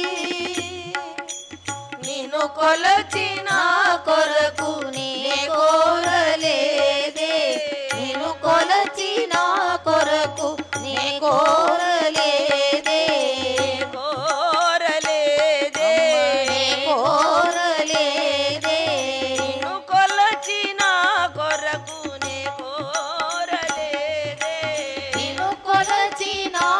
వాసుదేవ. వాసుదేవ. జై సద్గురుదేవ. జై సద్గురుదేవ. అమ్మ గురించి తెలుసుకునేటువంటి అంటే ఒక చిన్న కథలో మధ్యలో ఆపాం. వెంటనే అతనికి ఎందుకో ఒకసారి అనిపించింది. అంటే ఎంతటి వారికైనా ఒకసారి కన్న గర్భం కదా చూడాలేమో అని అనిపించింది ఆయనకి పాపం. ఒకసారి మా తల్లి దగ్గరికి వెళ్ళొద్దాం. ఏమవుతుంది? వెళ్ళేస్తే మా తల్లిని ఎవరో తెలియదు కదా ఊరికి ఎలా చూసి వెళ్ళిపోదామని అనుకోకుండా ఆయన ఎవరో చూడకుండా మళ్ళీ తాను చూసినట్టు ఎవరికి తెలియకూడదు. అందువల్ల వస్తాడు ఆ ఇంటి దగ్గరికి వచ్చేటప్పటికి ఆ ఇంటి దగ్గర జనం బోర్డు మంది ఉంటారనమాట తల్లి వెళ్ళిపోతుంది ఆ సమయానికి. ఆవిడ వెళ్ళిపోతుంది. ఆ వెళ్ళిపోయిన సమయానికి అక్కడ తెలియకుండానే వెళ్తాడనమాట ఆయన. ఊళ్ళో వాళ్ళందరూ ఒకటే కబుర్లు ఉన్న అక్క కొడుకు ఎక్కడున్నాడో తెలియదు. డబ్బులు మాత్రం పంపిస్తూ ఉంటాడు. సరైన అడ్రస్ ఎక్కడ దేని మీద వ్రాయడు. తల్లికి మాత్రమే డబ్బులు పంపించేంత వరకే చూసుకుంటూ ఉంటాడు. అని ఇలాగా వాళ్ళలో వాళ్ళు మాట్లాడుకుంటూ ఉంటే అప్రయత్నంగా కారాగటం అందులో నుంచి అతను బయటికి రావడం ఏంటి ఇంతమంది ఉన్నారు జనం? అని చెప్పంటే మీ తల్లి వెళ్ళిపోయిందని చెప్తారు. ఇప్పుడు ఒక్కసారి వెనకాతల ఒక రీల్ తిరుగుతోంది అతనికి. తను ఎంత కష్టపడింది వాళ్ళ అమ్మ ఏంటనే విషయం. ఊళ్ళో వాళ్ళందరూ ఓ నువ్వేనా? వాళ్ళ అబ్బాయివి? నువ్వు బాగా చూసుకున్నావట మీ అమ్మగారిని ఏమి ఇబ్బంది లేకుండా చూసావట. ఎవరు ఎవరిని కలిసినా నీ ముచ్చటే చెప్పేది మీ అమ్మ. నువ్వు అంత బాగా చూసుకున్నావంటే అది కళ్ళంటే నీళ్ళు తిరుగుతున్నాయి. ఎందుకంటే ఎప్పుడు కన్న తల్లిని ఆ- విధంగా తను ఎప్పుడు ఆలోచించలేదు తల్లి గురించి. కానీ తన కొడుకు గురించి ఆవిడ గొప్పగా చెప్పేదనమాట అంత గొప్పదనమాట తల్లి మనస్సు. వెంటనే వాళ్ళు ఈ మాటలని చెప్తుంటే అతని కళ్ళల్లో నీళ్ళు తిరుగుతున్నాయి. అంటే మా అమ్మ మా అమ్మ నన్ను ఏ స్థాయిలో నిలబెట్టింది? నా గౌరవాన్ని నన్ను ఎలా నిలబెట్టింది మా అమ్మ? అని ఆలోచించాడు పిల్ల పిల్లాడు. అంటే పెద్దాడే కానీ ఆయన అప్పుడు పల్లె పిల్లాడైపోయాడు పసిపిల్లాడైపోయాడు. వెంటనే లోపలికి వెళ్ళి ఆ దిండు అది ఉంటుంది మంచం మీద అలాగా నిర్జీవంగా పడిన ఆవిడని ఇలా పట్టుకు తీసుకొస్తుంటే ఆ దిండు కథలు కింద పడితే అందులో ఒక కవర్ పడుతుంది అక్కడ ఒక కార్డు ముక్క. పడితే అది తీసుకొచ్చి ఈయనకి ఇస్తారు ఆ పిల్లాడికి ఇస్తారు. అంటే ఈ పెద్ద ఆయనకి. ఇస్తే ఆయన చూస్తాడు. ఒరే నాయన నువ్వు నా చివరి రోజుల్లోనైనా నువ్వు వస్తావు నాకు తెలుసు. అప్పుడు ఈ సమయంలోనైనా నువ్వు ఈ కార్డు చూస్తావు ఈ కాగితం చూస్తావు నీకోసం రాశాను. నువ్వు చిన్నప్పుడు నాకు ఒక కన్ను ఉందని నీ స్నేహితులు ఎగితా ఎగతాళి చేస్తున్నారని రావద్దని నువ్వు చెప్పినప్పుడల్లా నాకు అనిపించేది నిన్ను గౌరవంగా నిలబెడదామని నిన్ను ఒక స్థాయిలో చూద్దామని మాటి మాటికి నీ మనసు కష్టం కలగకుండా ఉండాలని. కానీ నేను రోజు గొడుగు పట్టుకొచ్చేదాన్ని వర్షం వచ్చినా ఎండ వచ్చినా వచ్చే వచ్చేదాన్ని. ఎందుకో తెలుసునా నువ్వు చిన్నప్పుడు నీకు జబ్బు చేసింది. ఆ జబ్బులో నీకు ఒక కన్ను పోయింది. లోకంలో ఎవరు నీకు ఏది ఇవ్వలే. కానీ ఎవరిస్తారు? నేనే నీకు కన్నిచ్చాను. ఆ సమయంలో నా కన్నే నీకు పెట్టబడింది. అప్పుడు డాక్టర్ గారు చెప్పారు అమ్మా ఈ పిల్లాడిని చేస్తే జాగ్రత్తగా చూసుకోవాలి. పెట్టిన కన్ను కదా బాగా ఎండ ఎండపూట తగలకూడదు వర్షంలో తడవకూడదు అని నాకు జాగ్రత్తలు చెప్పాడు. అందుకని నిన్ను ఎక్కడ దెబ్బ తగులుతుందోనని నేను బాగా ఎండొచ్చినప్పుడు గొడుగు పట్టుకొచ్చేదాన్ని వానొచ్చినప్పుడు గొడుగు పట్టుకొచ్చేదాన్ని ఎక్కడ నీకు మళ్ళీ ఆ కన్ను లుప్తమైపోతుందో మళ్ళీ పోతుందో అనే బాధ నీ వల్ల అంటే నీకు కన్నివ్వడం వల్ల నేను ఒక కన్నుగా మిగిలిపోయాను. కానీ నాకు ఎప్పుడు ఆ బాధ కలగలేదు. నీ కన్నుగా నిలబడి నేను సమస్తమైన ప్రపంచాన్ని చూస్తున్నానని తల్లి చెప్తూ చెప్పినట్టుగా ఒక లెటర్ చూస్తాడు అతడు. అంటే ఆ ప్రేమని అంచనా వేయడానికి ఎవరికి సాధ్యమయ్యేటువంటిది కాదు తల్లి యొక్క ప్రేమ. అలాంటి అమ్మ ఎదురుగా నిలబడేటప్పటికీ అందరి కళ్ళలో నీళ్ళు తిరుగుతున్నాయి. ఇప్పుడు ఏ వీళ్ళలో ఉన్న శక్తి ఇంతకాలం వారిదనుకున్నారు. కానీ ఇన్ని శక్తులు కలిస్తే తప్ప ఒక అమ్మ తయారు కాలేదంటే ఇప్పుడు ఈ శక్తే మమ్మల్ని నడిపించినటువంటి ఒక గొప్ప శక్తి అని తెలుసుకుంటే ఇక అందరూ ఏమైపోతారండి? అక్బర్ గారు చెప్తారు నా గీతని తాకకుండా ఎవడైనా తొడపకుండా చిన్నది చేయగలరా అంటే ఎవడూ చేయలేకపోతే బీర్బల్ నేను చేస్తానన్నాడు. ఏం చేశాడు ఆయన? దానికంటే పెద్ద గీత గీసి వచ్చి కూర్చున్నాడు అంతే. నువ్వు గొప్పవాడి కావడానికి ఎదురుదాన్ని తొడపక్కర్లేదు దానికి మించి ఎదిగి నువ్వు చూపిస్తే చాలు. అక్బర్ గారితో బీర్బల్ గారు అంటారు నీది తొడవను నీ దాన్ని ఇంకొద్దిగా పెద్దగా ఏం చేయను నాది నేనే చేసుకుంటాను దానికంటే పెద్ద గీత గీసి కూర్చుంటాను. భగవంతుడు కూడా అలాంటి వాడే తల్లి కూడా అలాంటి ఆవిడే. మరి ఆవిడని మనం ఎలా చూడగలుగుతాం ఎలా కొలవగలుగుతాం? దాన్ని ఆలోచించారు వాళ్ళు. ఓ ఇంతకాలం మనం గొప్ప అనుకున్నాం కానీ మన వెనకాతలో ఉండేటువంటి ఆ శక్తి స్వరూపిణి ఇంతమందిలో ఉండి ఒక్కొక్క అవయవంగా సరిపోయింది. ఆ మూర్తి కూడా ఒక్కొక్క అవయవం వెళ్ళిపోతే వీళ్ళలో ఉన్న శక్తి వెళ్ళిపోతే వాళ్ళ ముక్కుగా ఒకళ్ళకి సరిపోయింది. అమ్మ శక్తి. యముడు యొక్క శక్తి అంతా అమ్మకు కురులుగా సరిపోయింది. విష్ణుమూర్తి శక్తి అంతా కూడా ఒక ఆయుధ రూపంలో వెళ్ళిపోయింది. విష్ణు ప- పరమశివుడు యొక్క శక్తి అంతా ఒక సోలంగా వెళ్ళిపోయింది. ఇంద్రుడి శక్తి అంతా వజ్రాయుధంగా వెళ్ళిపోయింది. అంటే ఇంత రూపాల్లో ఇంతమంది ఇన్ని కార్యాలు చేయడానికి కారణమైన శక్తి ఒక మహాశక్తి ఆదిపరాశక్తి. ఆవిడ ఇంతమందికి పంచి ఇన్ని కార్యాలు మన చేత చేయిస్తూ ఆవిడ సాక్షి మాత్రంగా చూస్తుంది. సాక్షి మాత్రంగా చూస్తోంది. దేనికి అంటదు. నిన్న ఎవరో చెప్పారు మనకు కూడా. లైట్కి భగవద్గీత చదివితే వచ్చే పుణ్యం లైట్కి కాదు చదివిన వారికే. లైట్ వెలుతురులో ఒక పాపం చేశాం. పాపం చేసిన వాడికి లైట్కి కాదు. లైట్కి పాపం వస్తుంది లైట్ వెలుతురులో చేశానంటే లైట్కి ఏం రాదు. లైట్ సాక్షి. అలాగే పరమాత్మ సాక్షి. ఈ దేహంలో ఉండి నువ్వు చేసేటువంటి ప్రతి క్రియల్ని గమనిస్తూ తాను సాక్షిగా ఉండేవాడే తప్ప నువ్వు దేహంతో చేసేటువంటి క్రియలు అది పాపం కావచ్చు పుణ్యం కావచ్చు దీనికేవి సంబంధించినటువంటి వాడు అతడు కాదు. అతడు సాక్షి మాత్రుడుగా నిలబడి చూస్తూ ఉంటాడు ఫలితం మాత్రం నువ్వు అనుభవించాల్సిందే. అలాగే ఇక్కడ కూడా అమ్మ అలా నిలబడేటప్పటికీ సర్వదేవతల్లో ఉన్న అవయవ శక్తి ఆవిడని తెలుసుకున్న వీళ్ళందరికీ కళ్ళ వెంట నీళ్ళు తిరిగాయి ఒకసారి. ఓ ఈ శక్తి ఇలా ఉండబట్టే కదా మేము ఇన్ని కృత్యాలు చేయగలిగాం అని ఒకసారి అమ్మకు నమస్కారం చేశారు. అమ్మా నానా రూపాన్ని ధరిస్తున్నాడు వాడు కూడా. మాయ కూడా మహిషాసురుడు కూడా చాలా రూపాలు. ఓసారి మనుషాకారంతో ఉంటాడు. ఓసారి సింహాకారంతో ఉంటాడు. ఇంకోసారి దున్నపోతాకారంతో ఉంటాడు.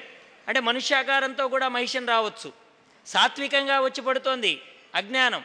ఏ విధంగా నా పుత్రుడి మీద మమత్వం చెందకపోతే ఎలాగా? నా లేడి మీద మమత్వం చెందకపోతే ఎలాగా? ఇది దోషం అని చెప్పలేదు కదా. కాబట్టి సాత్వికమైన అజ్ఞానము మానవుడి రూపంలో వచ్చి పడుతుంది. ఇక దున్నపోతు అజ్ఞానం తామసిక రూపమైనది. సింహరూపంతో కూడా మహిషుడు నిలబడతాడు. అది రజోగుణ రూపమైనటువంటి అజ్ఞానం. అంటే అజ్ఞానము సాత్వికంగా కూడా ఉండొచ్చు. సాత్వికంలో నుంచి మళ్ళీ రాజసంలో అజ్ఞానం ఉంది తామసికంలో అజ్ఞానం ఉంది. అంటే ఇన్ని విభాగాలుగా మార్చగలిగినటువంటి శక్తి అజ్ఞానం ఏ విధంగా వచ్చి పడుతోందో ఆ మాయ అనేది ఏ విధంగా పడుతోందో తెలియకుండా ఉంది. వాడు అన్ని రూపాలు వాడు ధరిస్తున్నాడు. వాడు మాయావి అయ్యాడమ్మా. కలుడు దుర్మార్గుడు అయ్యాడు స్త్రీవద్యుడు స్త్రీ చేతే చంపబడతాడు. సకల దేవతలను హింసిస్తున్నాడు. మా అందరికీ దిక్కుగా నిన్ను వేడుకుంటున్నాను తల్లి అనగానే అప్పుడు అమ్మవారు చిరునవ్వులు చిందిస్తూ దేవతలారా ఇక నిర్భయంగా ఉండండి. నేను మహిషాసురుణ్ణి సంహరిస్తాను. ఇప్పుడే సంహరిస్తాను అని ఆవిడ ఒక్కసారి నవ్విందండి. ఈ సృష్టిలో ఇది ఒక విచిత్రమైనటువంటి ఘటన. ఎందుకంటే బ్రహ్మేంద్ర విష్ణు రుద్రాదులు కూడా మహిషాసురుడికి భయపడ్డారంటే చాలా ఆశ్చర్యం కలిగించే సంఘటన. దైవబలం ఒకప్పుడు ఇలా ఘోరంగా దుర్జయంగా ఉంటుందని చెప్పిన సంఘటన. సుఖదుఖాలకి కాలమే కర్తంగా ఉంటుందని చెప్పిన సంఘటన. ఈ నవ్వు అలా బాగా వెళ్ళి వెళ్ళి వెళ్ళి ఒకటి వికటాట్టహాసంగా మారిపోయిందండి. అంటే అమ్మవారి నవ్వులో ఒక రకమైన ఆంతర్యం ఉంటుంది. మనకి అమ్మ నవ్వులలో ఉండేటువంటి ఆంతర్యం మనకి ఇక్కడ ఈ రాక్షసుల దగ్గర కూడా అమ్మ ఇదే నవ్వు నవ్వుతోంది. ఆ నవ్వుని వారు వేరే వేరే విధాలుగా అర్థం చేసుకుంటారు. ఆ నవ్వుకు ఇక అర్థం తెలియాలంటే ఆ కాలం వచ్చి నీ ఎదురుగా నిలబడ్డప్పుడు అర్థమవుతుందన్నమాట. కృష్ణుడు నవ్వుతాడు. రామ మనకు భారతంలో కానీ భాగవతంలో కానీ ఆయన ఒక నవ్వు నవ్వాడంటే ఆ నవ్వుకు అర్థం అప్పుడు తెలియదు. ఒక అనుభవించవలసిన సంఘటన వచ్చి ఎదురుగా నిలబడ్డప్పుడు ఓహో మా బావిందుకు కదా నవ్వాడు. అర్జునుడు అర్థం చేసుకోగలుగుతాడు. ఇందుకు కదా పరమాత్మ నవ్వాడు సత్యభామ అర్థం చేసుకోగలుగుతుంది. ఇందుకు కదా పరమాత్మ ఇంత చిరుమందహాసాన్ని చేశాడు? రుక్మిణి అర్థం చేసుకోగలుగుతుంది. అలా నారాయణమూర్తి యొక్క నవ్వు అమ్మవారి యొక్క నవ్వు ఆ నవ్వు వీళ్ళకి శుభంకరం. కానీ వికటాట్టహాసంగా మారినటువంటి నవ్వు రాక్షసుడికి వినిపించింది. ఎవరికి? మహిషాసురుడికి. వాడి ముఖం గంభీరమయ్యింది. బాగా చూ రిక్ చెవులు రిక్కించి వింటున్నాడు. ఈ శబ్దం ఎక్కడి నుంచి వస్తుందో అని. ఈ ధ్వని వింటూనే వాడు క్రోధతామ్రాక్షుడయ్యాడు. ఎవరండి? మహిషాసురుడు. ఏదో శంకించాడు. ఏమిటి ధ్వని? అని వాడి సేనకుల్ని పంపించాడు. చెవులు చిల్లులు పడిపోతున్న ఈ ధ్వని. ఎవడు ఈ ధ్వని చేసినవాడు? వాడు దేవతైనా దానవుడైనా సరే వాడిని పట్టి బంధించి నా దగ్గరికి తీసుకురండి. ఆ అహంకారిని ఆ దురాచారిని ఇప్పుడే సంహరిస్తాను. ఓడిపోయిన దేవతలు భయాతురులై ఒక్కసారిగా గర్జిస్తున్నారా? లేదా దానవులే ఎవరైనా మన మీద పోటీకి ఈ బలానికి వాళ్ళు కారణమని వాళ్ళు ఒక జట్టుగా చేరి నన్ను భయపెట్టడానికి ప్రయత్నం చేస్తున్నారా? ఇది ఎక్కడి నుంచి వచ్చిన శబ్దం తెలుసుకోండి అని పంపిస్తే దానవ వీరులందరూ పరిగెత్తి బయట ఉన్నటువంటి ఆకారాన్ని చూశారు. అమ్మవారిని చూశారు వాళ్ళు. వాళ్ళు మళ్ళీ అదే వేగంతో పరిగెత్తుకొచ్చి ఆయన దగ్గర నిలబడ్డారు. ఎవరి దగ్గర? మహిషాసురుడి దగ్గర. అయ్యా ఒక ప్రౌఢాంగనని చూశాం మేము. సర్వరత్నాభరణ విరాజిత అయ్యిగా మాకు కనబడుతోంది ఆవిడే. మానవకాంత కాదు దానవకాంత కాదు ఎవరో దివ్య రూప అత్యంత మనోహర సింహారూఢయై అష్టాదశ భుజి అయి అష్టాదశ వరాయుధాన్ని ధరించినటువంటి ఆవిడ సురాపానం చేస్తూ వికటాట్టహాసంగా దర్శనమిస్తోంది. ఆ ధ్వని ఇలా వ్యాపిస్తుంది. ఆవిడ ఎవరో భర్త ఎవరో తెలియదు నేల మీద నిలబడలేదు. అంతరిక్షంలో నిలబడింది. దేవతలంతా స్తుతిస్తున్నారు. జయ జయ ద్వానాలు పలుకుతున్నారు. పాహి పాహి అని శరణ వేడుతున్నారు. శత్రువుల్ని సంహరించమని అమ్మని ప్రేరేపణ చేస్తున్నారు ఆవిడ్ని. ఆవిడ ఎందుకు వచ్చిందో ఎక్కడి నుంచి వచ్చిందో ఏం చేయాలని వచ్చిందో మాకైతే తెలియదు కానీ ఆ తేజస్సు దుర్నిరీక్షంగా ఉన్నది అని వెళ్ళిన దానవ వీరులందరూ చెప్పారు. వెంటనే మహిషాసురుడు అన్నాడు మంత్రివర్య నువ్వు మహాసేనలతో తరలి వెళ్ళు. సామ దానాది చతురాపాయాన్ని వినియోగించి ఆ వరారోహాన్ని నా దగ్గరకు తీసుకురా. సాధ్యమైనంత వరకు ప్రీతిగా వచ్చేటట్టు చూడు. రసభంగం కాకుండా నా కోరిక తీరేటట్టుగా ప్రయత్నం చేయి. ఆవిడ సౌందర్యాన్ని గురించి దూతలు చెప్పింది విన్నంత చేత మాత్రం చేతనే నా మనస్సు సమ్మోహితమైంది అని అన్నాడు వాడు. వింటున్నావుగా జన్మేజయ? మహిషాసురుడు యొక్క మదమత్తత ఏ స్థాయిలో ఉందో? ఆ మహామంత్రి గజాశ్వరద సేనలతో బయలుదేరి మహాదేవికి కాస్త దూరంగా నిలబడి ఓ తీయని పలుకుల సుందరాంగి నీవెవరు? మా ప్రభు మహిషాసురుడు నిన్ను చూడాలని కోరుకుంటున్నాడు. మానవ రూపాన్ని ధరించి నీ దగ్గరికి రావడానికి సిద్ధంగా ఉన్నాడు. నీకు ఎలా కావాలంటే అలా అతడు మారడానికి సిద్ధంగా ఉన్నాడు. నువ్వు కోరింది అతడు ఇస్తాడు. నీకేం కావాలో కోరుకో. నువ్వు ఇలా చేస్తాను అలా చేస్తాను అని నువ్వు ఏదంటే చాలు. నా ప్రభు దానికి అనుగుణంగా తల ఊపడానికి సిద్ధంగా ఉన్నాడు. నువ్వేం చే ఏమడిగినా ఇచ్చేస్తాడు మా ప్రభు మహిషాసురుడు అని చెప్తూ ఉంటే వెంటనే ఆవిడంది మంత్రివర్య నేను దేవతల కన్న తల్లిని మహాలక్ష్మి అంటారు నన్ను. సర్వదైత్యుల్ని సంహరించడం కోసం మహిషాసురుణ్ణి మట్టు పెట్టమని దేవతలు ప్రార్థిస్తే నేను ఇక్కడికి వచ్చాను. యజ్ఞ భాగాల్ని హరిస్తూ దేవతల్ని నానాహింసలు పెడుతున్నాడట మహిషాసురుడు. అందుకని మీ నాయకుణ్ణి చంపడం కోసం ప్రయత్నపూర్వకంగా వచ్చాను. చూడు మధుర వాక్కులు ఎవరినైనా ఆనందపరుస్తాయి. ముందు వాక్కుతో ప్రారంభం చేయమని చెప్పారు. అందుకనే సాధ్యమైనంత వీలుగా మీ ప్రభుతో నేను ఇలా చెప్పానని చెప్పు. వాడనుకున్నట్టుగా నేను కామాతురని కాదని చెప్పు. వాడు నన్ను కామంతో చూడడం వాడు కాటికి వెళ్ళడానికే వాడి సమయం క్షీణించిపోయినప్పుడే ఇలాంటి బుద్ధి కలుగుతోంది. సరిగా సరి అయినటువంటి దృక్కులతోటి వాడు నన్ను వీక్షించమని చెప్పు. వంకర చూపులు నా దగ్గర పని చేయమని చెప్పు అని ఇలా అమ్మ వాడితోటి చెప్పి పంపించేసింది. వెంటనే మంత్రివర్యుడు భయపడుతూ వెళ్ళాడు. అమ్మ చెప్పిన సందేశం చెప్పాడు. ఒక్కసారి మహిషాసురుడితో మాట్లాడడానికి అవకాశం ఇచ్చాడు మహిషాసురుడు అనుకున్నాడు ఈవిడ ఇలా మాట్లాడితే లొంగెట్టుగా అయితే కనబడడం లేదు. సకలమైన రాజ్యం ఇస్తానన్నా కోశాగారం ఇస్తానన్నా రాజ్యము ఏవి కావాలంటే అవి ఇస్తానన్నా ఈవిడ లొంగడం లేదు. సరే ఒక ప్రయత్నం ఇంకో ప్రయత్నం కూడా చేద్దాం అని ఇంకొకరిని పంపించింది. పంపించాడు వాడు మహిషాసురుడు. మళ్ళీ వాడు చెప్పాడు అమ్మ సమాధానం చెప్పి పంపించింది. దైవం ప్రతికూలించిన వాడిని చంపడానికి ఒక గడ్డి పరక సరిపోతుందన్నానని చెప్పు. దైవం అనుకూలించిన వాడికి వజ్రాయుధం కూడా గడ్డి పరకంత సమానమే. దైవం ప్రతికూలిస్తే గడ్డి పరకే వజ్రాయుధం అవుతుంది.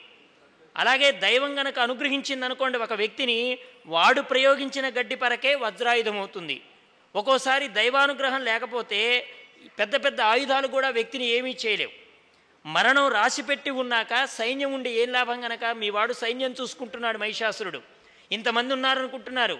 దైవం మరణాన్ని రాసిపెట్టించిన తర్వాత వాడికి ఎంత సైన్యం ఉన్నా పనికిరాదు.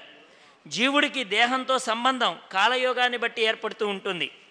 విడిపోతూ ఉంటుంది. సుఖదుఖాల్లాగే మృతి కూడా ముందే రాసిపెట్టి ఉంటుంది మానవుడికి ఎలాగైతే లాభాలాభాలు జయాజయాలు మానవమానాలు ఇవన్నీ రాసిపెట్టి ఉంటాయో మృత్యువు కూడా ముందే రాసిపెట్టి ఉంటుంది. కానీ అది ఎలా ఉంటుంది? ఎవ్వరికీ కనపడకుండా నిగూఢంగా ఉంటుందన్నమాట. అందుకే మయాహతస్వాం జహివాం యధిష్టాం యుద్ధాసి జయతాసి రణేశ పత్నానని భగవద్గీతలో ఒక మాట చెప్తాడు నారాయణమూర్తి. వీళ్ళందరికీ డెత్ సర్టిఫికేట్ మేము సంతకం పెట్టేశానన్నాడు నారాయణుడు. మనందరం చనిపోయాక వెళ్ళి ఎంఆర్ఓ ఆఫీసులోనో పురపాలక సంఘం దగ్గర తెచ్చుకుంటాం. కానీ నారాయణమూర్తి మనకు మనకు ముందుగానే రాసి పెట్టేశాడు ఈ సమయానికి ఇతడు మృత్యువు అని. మనం దాన్ని కాదు అని పట్టు కూర్చున్నంత మాత్రాన అది ఆపేవాడు ఎవడో లేడు. అది సమయానికి జరిగిపోతోంది. నిన్ను నిమిత్త మాత్రంగా పెట్టి ఈ పని నువ్వు చేశావని నిన్ను గొప్పవాడిగా లోకానికి చూపించాలనుకుంటున్నాను. నువ్వు నిమిత్త మాత్రుడివి ఈ పని చెయ్యి. ఇంకో మాట చెప్తాడు భీష్మాచార్యులు వారు. చంపింది నువ్వు కాదయా అర్జున. చంపించింది మీ అన్నయ్య ధర్మరాజు కాదు. వీడేమో ధర్మరాజు ఏడుస్తున్నాడు. నువ్వేమో చంపానని ఏడుస్తున్నావు. వీడేమో చంపించానని ఏడుస్తున్నాడు. రెండూ అబద్ధాలే అన్నాడు ఆయన. చంపించిన వాడివి నువ్వు కాదు చంపినవాడు వీడు కాదు. ఎందుకని? ఒక్కొక్కడిని నారాయణమూర్తి వేలెత్తి చూపిస్తున్నప్పుడు ఆ చూపులతోనే వాడి ఆయువునంతా తాగేశాడు నారాయణమూర్తి. వాస్తవానికి దుర్యోధనుడు వీడు భీష్ముడు ఇతడు చెప్పక్కర్లేదు తెలియదా తెలీదా? పరిచయాలు ఎక్కడ అవసరం? తెలియని వాడికి అవసరం. అందరూ తెలిసిన తర్వాత పరిచయం అవసరమా? మళ్ళీ అర్జునుడికి ఎందుకు పరిచయం చేస్తున్నాడు? ఆ పరిచయం చేసే నెపంతో వాళ్ళ ఆయుష్ మొత్తం తాగేశాడు నారాయణుడు. ఆ చూపులోనే మృత్యువు రాత కూడా ఉంది. నన్ను వంకర చూపులతో చూడడమే మహిషుడికి ఆయువు మూడింది అందండి అమ్మ. అమ్మని వంకర చూపులతో చూడడమే మృత్యువు. నారీస్తనభర నాభీదేశం దృష్టివామాగా మోహావేశం ఏతన్మాంస వసాది వికారం మన శివి చింతయ వారంబారం అంటే ఈ దేహాన్ని భోగ్య వస్తువుగా భోగ వస్తువుగా చూడడమే అజ్ఞానం. అదే మహిషుడి యొక్క లక్షణం. అమ్మవారిలో అమ్మతనాన్ని చూసి రెండు చేతులెత్తి నమస్కారం చేసినటువంటి వాళ్ళు బ్రహ్మ విష్ణు మహేశ్వరులైతే అమ్మవారిలో ఆడతనాన్ని చూసి భోగ్య వస్తువుగా భావన చేసి భోగ వస్తువుగానే వీక్షించినవాడు మహిషాసురుడు. అది అజ్ఞానానికి ప్రతీక. మహిషాసురుడు ఎక్కడుంటాడు ఎలా ఉంటాడంటే వాడు ఎప్పుడు అక్కడ దేవీ భాగవతంలో కాదు రెంకలేసింది. ఈ జీవితంలో ఇక్కడ కూడా రెంకలు వేస్తున్నాడు. వాడిని చంపాలంటే అక్కడ దేవి ఎలా అవసరమైందో అమ్మ ఎలా అవసరమైందో అలాగే అందరిలో అమ్మతనాన్ని చూడడమే మహిషుడి సంహారం. మహిషుడు ఎలా చేస్తాడు?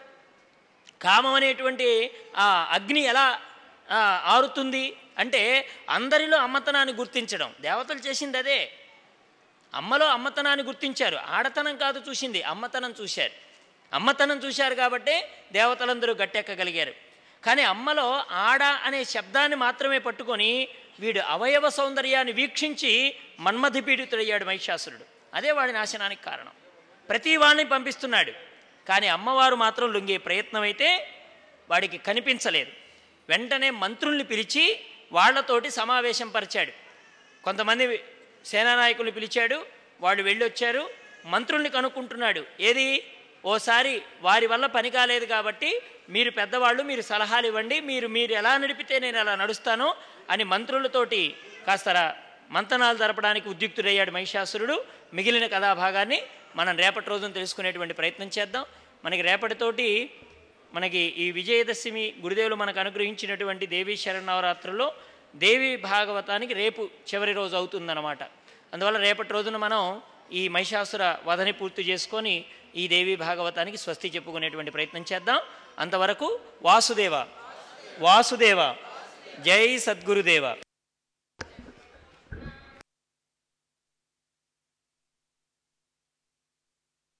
కృష్ణ. గోవింద రాధే కృష్ణ. రాధే కృష్ణ. గోపాల రాధే కృష్ణ. రాధే కృష్ణ. गोविंद राधे कृष्ण। गोविंद राधे कृष्ण। ओ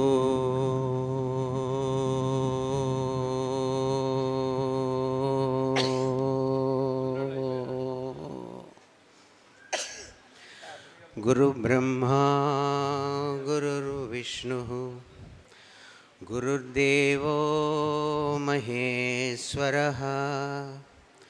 गुरुः साक्षात् परब्रह्म तस्मै श्री गुरवे नमः श्रीगुरुभ्यो नमः श्रीमात्रे नमः శ్రీ విజయకాళీ మాత్రే నమ మహాభక్తాయ నమ మహాసభాయ నమ నవరాత్రులు దేవి శరణవరాత్రులు మనం ఊహించుకుంటూ వచ్చాం. వచ్చాయి వడివిడిగా వెళ్ళిపోయాయి. నవరాత్రులు తర్వాత వచ్చింది దశమి విజయదశమి. విజయదశమి అన్న మాటలోనే ఉంది ఇది విజయానికి సంకేతం. అది మనందరికీ తెలుసు విజయం ఏమిటి దేని మీద అన్నది. జగన్మాత అసుర శక్తుల మీద సాధించిన విజయానికి మహోత్సవంగా జరుపుకునే పండగ ఇది. పండగ అంటే ప్రకృతిని ఆధారంగా జరుపుకునేది ఇది. అంటే ప్రకృతిలో జరిగే మార్పును అనుసరించి కూడా పండగ జరుపుకుంటారు అది. ప్రకృతి అంటే స్త్రీ స్వరూపం. అమ్మ మనకి ఆలోచించాలంటే జగన్మాత. స్త్రీ శక్తి అపరిమితమైంది. అమ్మనే జగన్మాతని ఆదిశక్తి అని మనం అనుకుంటూ ఉంటాం. భారతీయ సంస్కృతిలో స్త్రీమూర్తికి గౌరవాన్ని ఎలా ప్ర మనం ఇవ్వాలి? అమ్మని స్త్రీమూర్తిని ఎలా ఆరాధించాలి? స్త్రీమూర్తిని ఎలా అనుసరించాలి? అన్న ఈ ధర్మాన్ని మన భారతీయ సాంప్రదాయంలో మనకి చెప్పి ఉన్నాయి ఆ సంప్రదాయాన్ని మాటిమాటికి గుర్తు చేసేదే విజయదశమి. మంచి చెడు మీద సాధించిన విజయానికి కూడా సంకేతం విజయదశమి. దేవతలు మానవులు వీరంతా వీక్షించారు. అమ్మ ఆ అసురుల్ని నిర్జించడానికి చేసిన ప్రయత్నం తొమ్మిది రోజులుగా నిరాఘాటంగా జరిగిన ఆ సమరంలో చివరికి విజయం జగన్మాతదే. మరి అంతటి విజయాన్ని సాధించి లోకానికి శాంతిని చేకూర్చి ప్రజలందరి మనసుల్ని ఆహ్లాదపరిచిన అమ్మని ఆ యుద్ధం చేస్తున్న తొమ్మిదేళ్ళు తొమ్మిది రోజులు వీరి తరపు నుంచి ఆరాధన ఒక దీక్షగా వారు చేసి అమ్మకి అమ్మ శక్తికి తోడయ్యారు. మనం నిన్న అనుకున్నాం త్రైమూర్తిక స్వరూపంతో పాటు ఆ శక్తితో పాటు మిగిలిన దేవతల యొక్క పరిమిత శక్తి కూడా అంత తోడై అమ్మకి అసమా అసమానమైన శక్తిని ప్రసాదించి అసుర శక్తి తో అసుర శక్తిని ఒక రాక్షస శక్తిని నిరోధించడానికి ప్రయత్నించిందన్న విషయాన్ని మనం చెప్పుకున్నాం. ఆ విషయం గురించి మనం చెప్పుకున్నాం. అది కేవలం అమ్మ ప్రసాదించిన శక్తి వారు తిరిగి మళ్ళీ అమ్మకి అందించారు అది. ఈ విజయాన్ని అందుకని మహోత్సాహంగా జరుపుకునేది విజయదశమి నాడు. అమ్మని ఈనాడు యాక్చువల్గా అపరాజితగా మనం అమ్మని ఆరాధిస్తాం. అపరాజిత అంటే మనందరికీ తెలుసు? పరాజయం లేనిది. ఈ పరాజయం లేని అమ్మ శక్తికి తన ఆమె ఎప్పుడు తన ఓటమే ఎరగదు. ఈ విషయాన్ని గ్రహించలేకపోయాడు మహిషాసురుడు. అతనిలో ఉన్న అహంకారం అతని అహంకారాన్ని మూర్తిభవించిన స్వరూపం అతను. అతను కేవలం సాధారణ స్త్రీ అనుకున్నాడు అది అతను కోరిన కోరిక కూడా చాలా విచిత్రమైంది. దేవతలు కానీ యక్షులు కానీ రాక్షసులు కానీ కిన్నెరులు కానీ కింపురుషులు కానీ ఎవరి చేత నాకు ఓటమి అక్కర్లేదు అని కోరుకున్నాడు. అతని కోరికను మనం గ్రహిస్తే అది పరిశీలిస్తే. అతను అందులో స్త్రీమూర్తిని కూడా చేర్చుండొచ్చు. కానీ అతని అహంకారం ఎంత ప్రబలిపోయిందంటే నన్ను ఏ స్త్రీ ఏం చేయలేదు. అంటే స్త్రీ శక్తిని అతను గ్రహించలేకపోయాడు. లేదా మరొక కోరిక కూడా కోవచ్చు. ఒకవేళ అమ్మ చేత కూడా నాకు స్త్రీ అంటే అతనికి ఆ కాన్ఫిడెన్స్ ఉంది కనుక అమ్మ చేతిలో ఓడిపోయే అవకాశం అని కూడా చెప్పచ్చు. ఎందుకంటే ఒక మాట ఓటమనే జరిగాక మళ్ళీ పుంజుకుని మళ్ళీ విజయం సాధించే అవకాశం ఉంది. కానీ వీడు కోరుకున్నది ఏమిటి? అమ్మ చేతిలో చావు కోరుకున్నాడు. అంటే ఓ మాట చావు వచ్చాక ఇంక చేసేది ఏం లేదు. అంటే అహంకారం ఎంతంటే నన్ను ఎవరు నిర్జించలేరు. స్త్రీ అనేది అస్సలు చేయలేదు. పురుషుల మీద మళ్ళీ డౌట్ ఉంది. పురుషుల బహుశా తను నిర్జించవచ్చు అనేది. అందుకని ఆ విధంగా కోరుకున్నాడు. సో ఈ విధంగా ఈ అసుర శక్తి ఇదే విజయ విజయదశమి మనకి సంకేతం చేసేది ఇది. ఇటువంటి అసుర శక్తుల్ని ఒక రాక్షసుల్లోనే కాదు మనలో కూడా లోపల ఉన్న అంతర్లీనంగా ఉన్న రాక్షస శక్తుల్లో ఇవి కూడా ఉంటాయి కనుక ఇటువంటి అసుర శక్తులు మనం ఎట్టి పరిస్థితుల్లోనూ మనం వాటిని కల్పించుకోకుండా ఉండేలా ఉండమని అమ్మ హెచ్చరికే ఈ నవరాత్రుల అసురుల మీద జరిగిన యుద్ధం చివరికి అమ్మ సాధించిన దిగ్విజయం. సో ఈ విషయాన్ని మనకి మాటి మాటికి విజయదశమి గుర్తు తెస్తుంది. ఇంకో విషయం చెప్తుంది విజయదశమి అవతల వ్యక్తిలో నార్మల్గా మనకి చెప్తారు శత్రువులో ఎప్పుడు శక్తి శత్రువుకున్న శక్తిని ఎప్పుడు నువ్వు తక్కువ అంచనా వేయొద్దని. అలాగే అవతల వ్యక్తిలో కూడా లోపాలని నువ్వు లోపాలను కానీ అసక్తతను కానీ నువ్వు ఎప్పుడూ ఎంచద్దు. ఎందుకంటే అవతల వారి వెంపు నువ్వు ఒకవేళ చూపిస్తావు అనుకో లోపాన్ని నీ వెంపు మూడు వేళ్ళు ఉన్నాయి. నీలో ఉన్న లోపాలు కానీ నీలో ఉన్న అసక్తతను కానీ నువ్వు గ్రహించు. ఇది గ్రహించిన నాడు అవతల ఆ వేలు చూపించే అవకాశం ఉండదు. ఇది మన పెద్దలు చెప్పారు పురాణాలు మరో విధంగా చెప్పాయి. ఇది గ్రహించని వాడే అసురుడు. ఆ అసుర శక్తిని మళ్ళీ మనం పెంపొందించుకోక ఉండేలా ఎంతసేపు అవతల వ్యక్తిని ఆరాధించి అవతల వ్యక్తిని గౌరవించమని చెప్పేది కూడా విజయదశమే. ఇటువంటి అసుర శక్తులు మనకి ఎట్టి పరిస్థితుల్లోనూ మన చెంతకి చేరకుండా ఉండేలా మన సాధనా మార్గాన్ని సుగమంగా చేసుకునేందుకు మనకు కావలసిన శక్తి సామర్థ్యాలు సర్వదా మనం అందరి మీద జగన్మాత ప్రసాదించాలని కోరుకుంటూ మన ఈ సత్సంగ సమావేశాల సరళిలో ముందుకు వెళ్ళడానికి ప్రయత్నిద్దాం. ముందుగా ఈనాడు సుషుమ్నా ప్రసాద్ గారు వచ్చి గురుతత్వాన్ని మన జగన్మాత తత్వాన్ని మనందరి ముందు ఉంచమందుగా ప్రార్థన.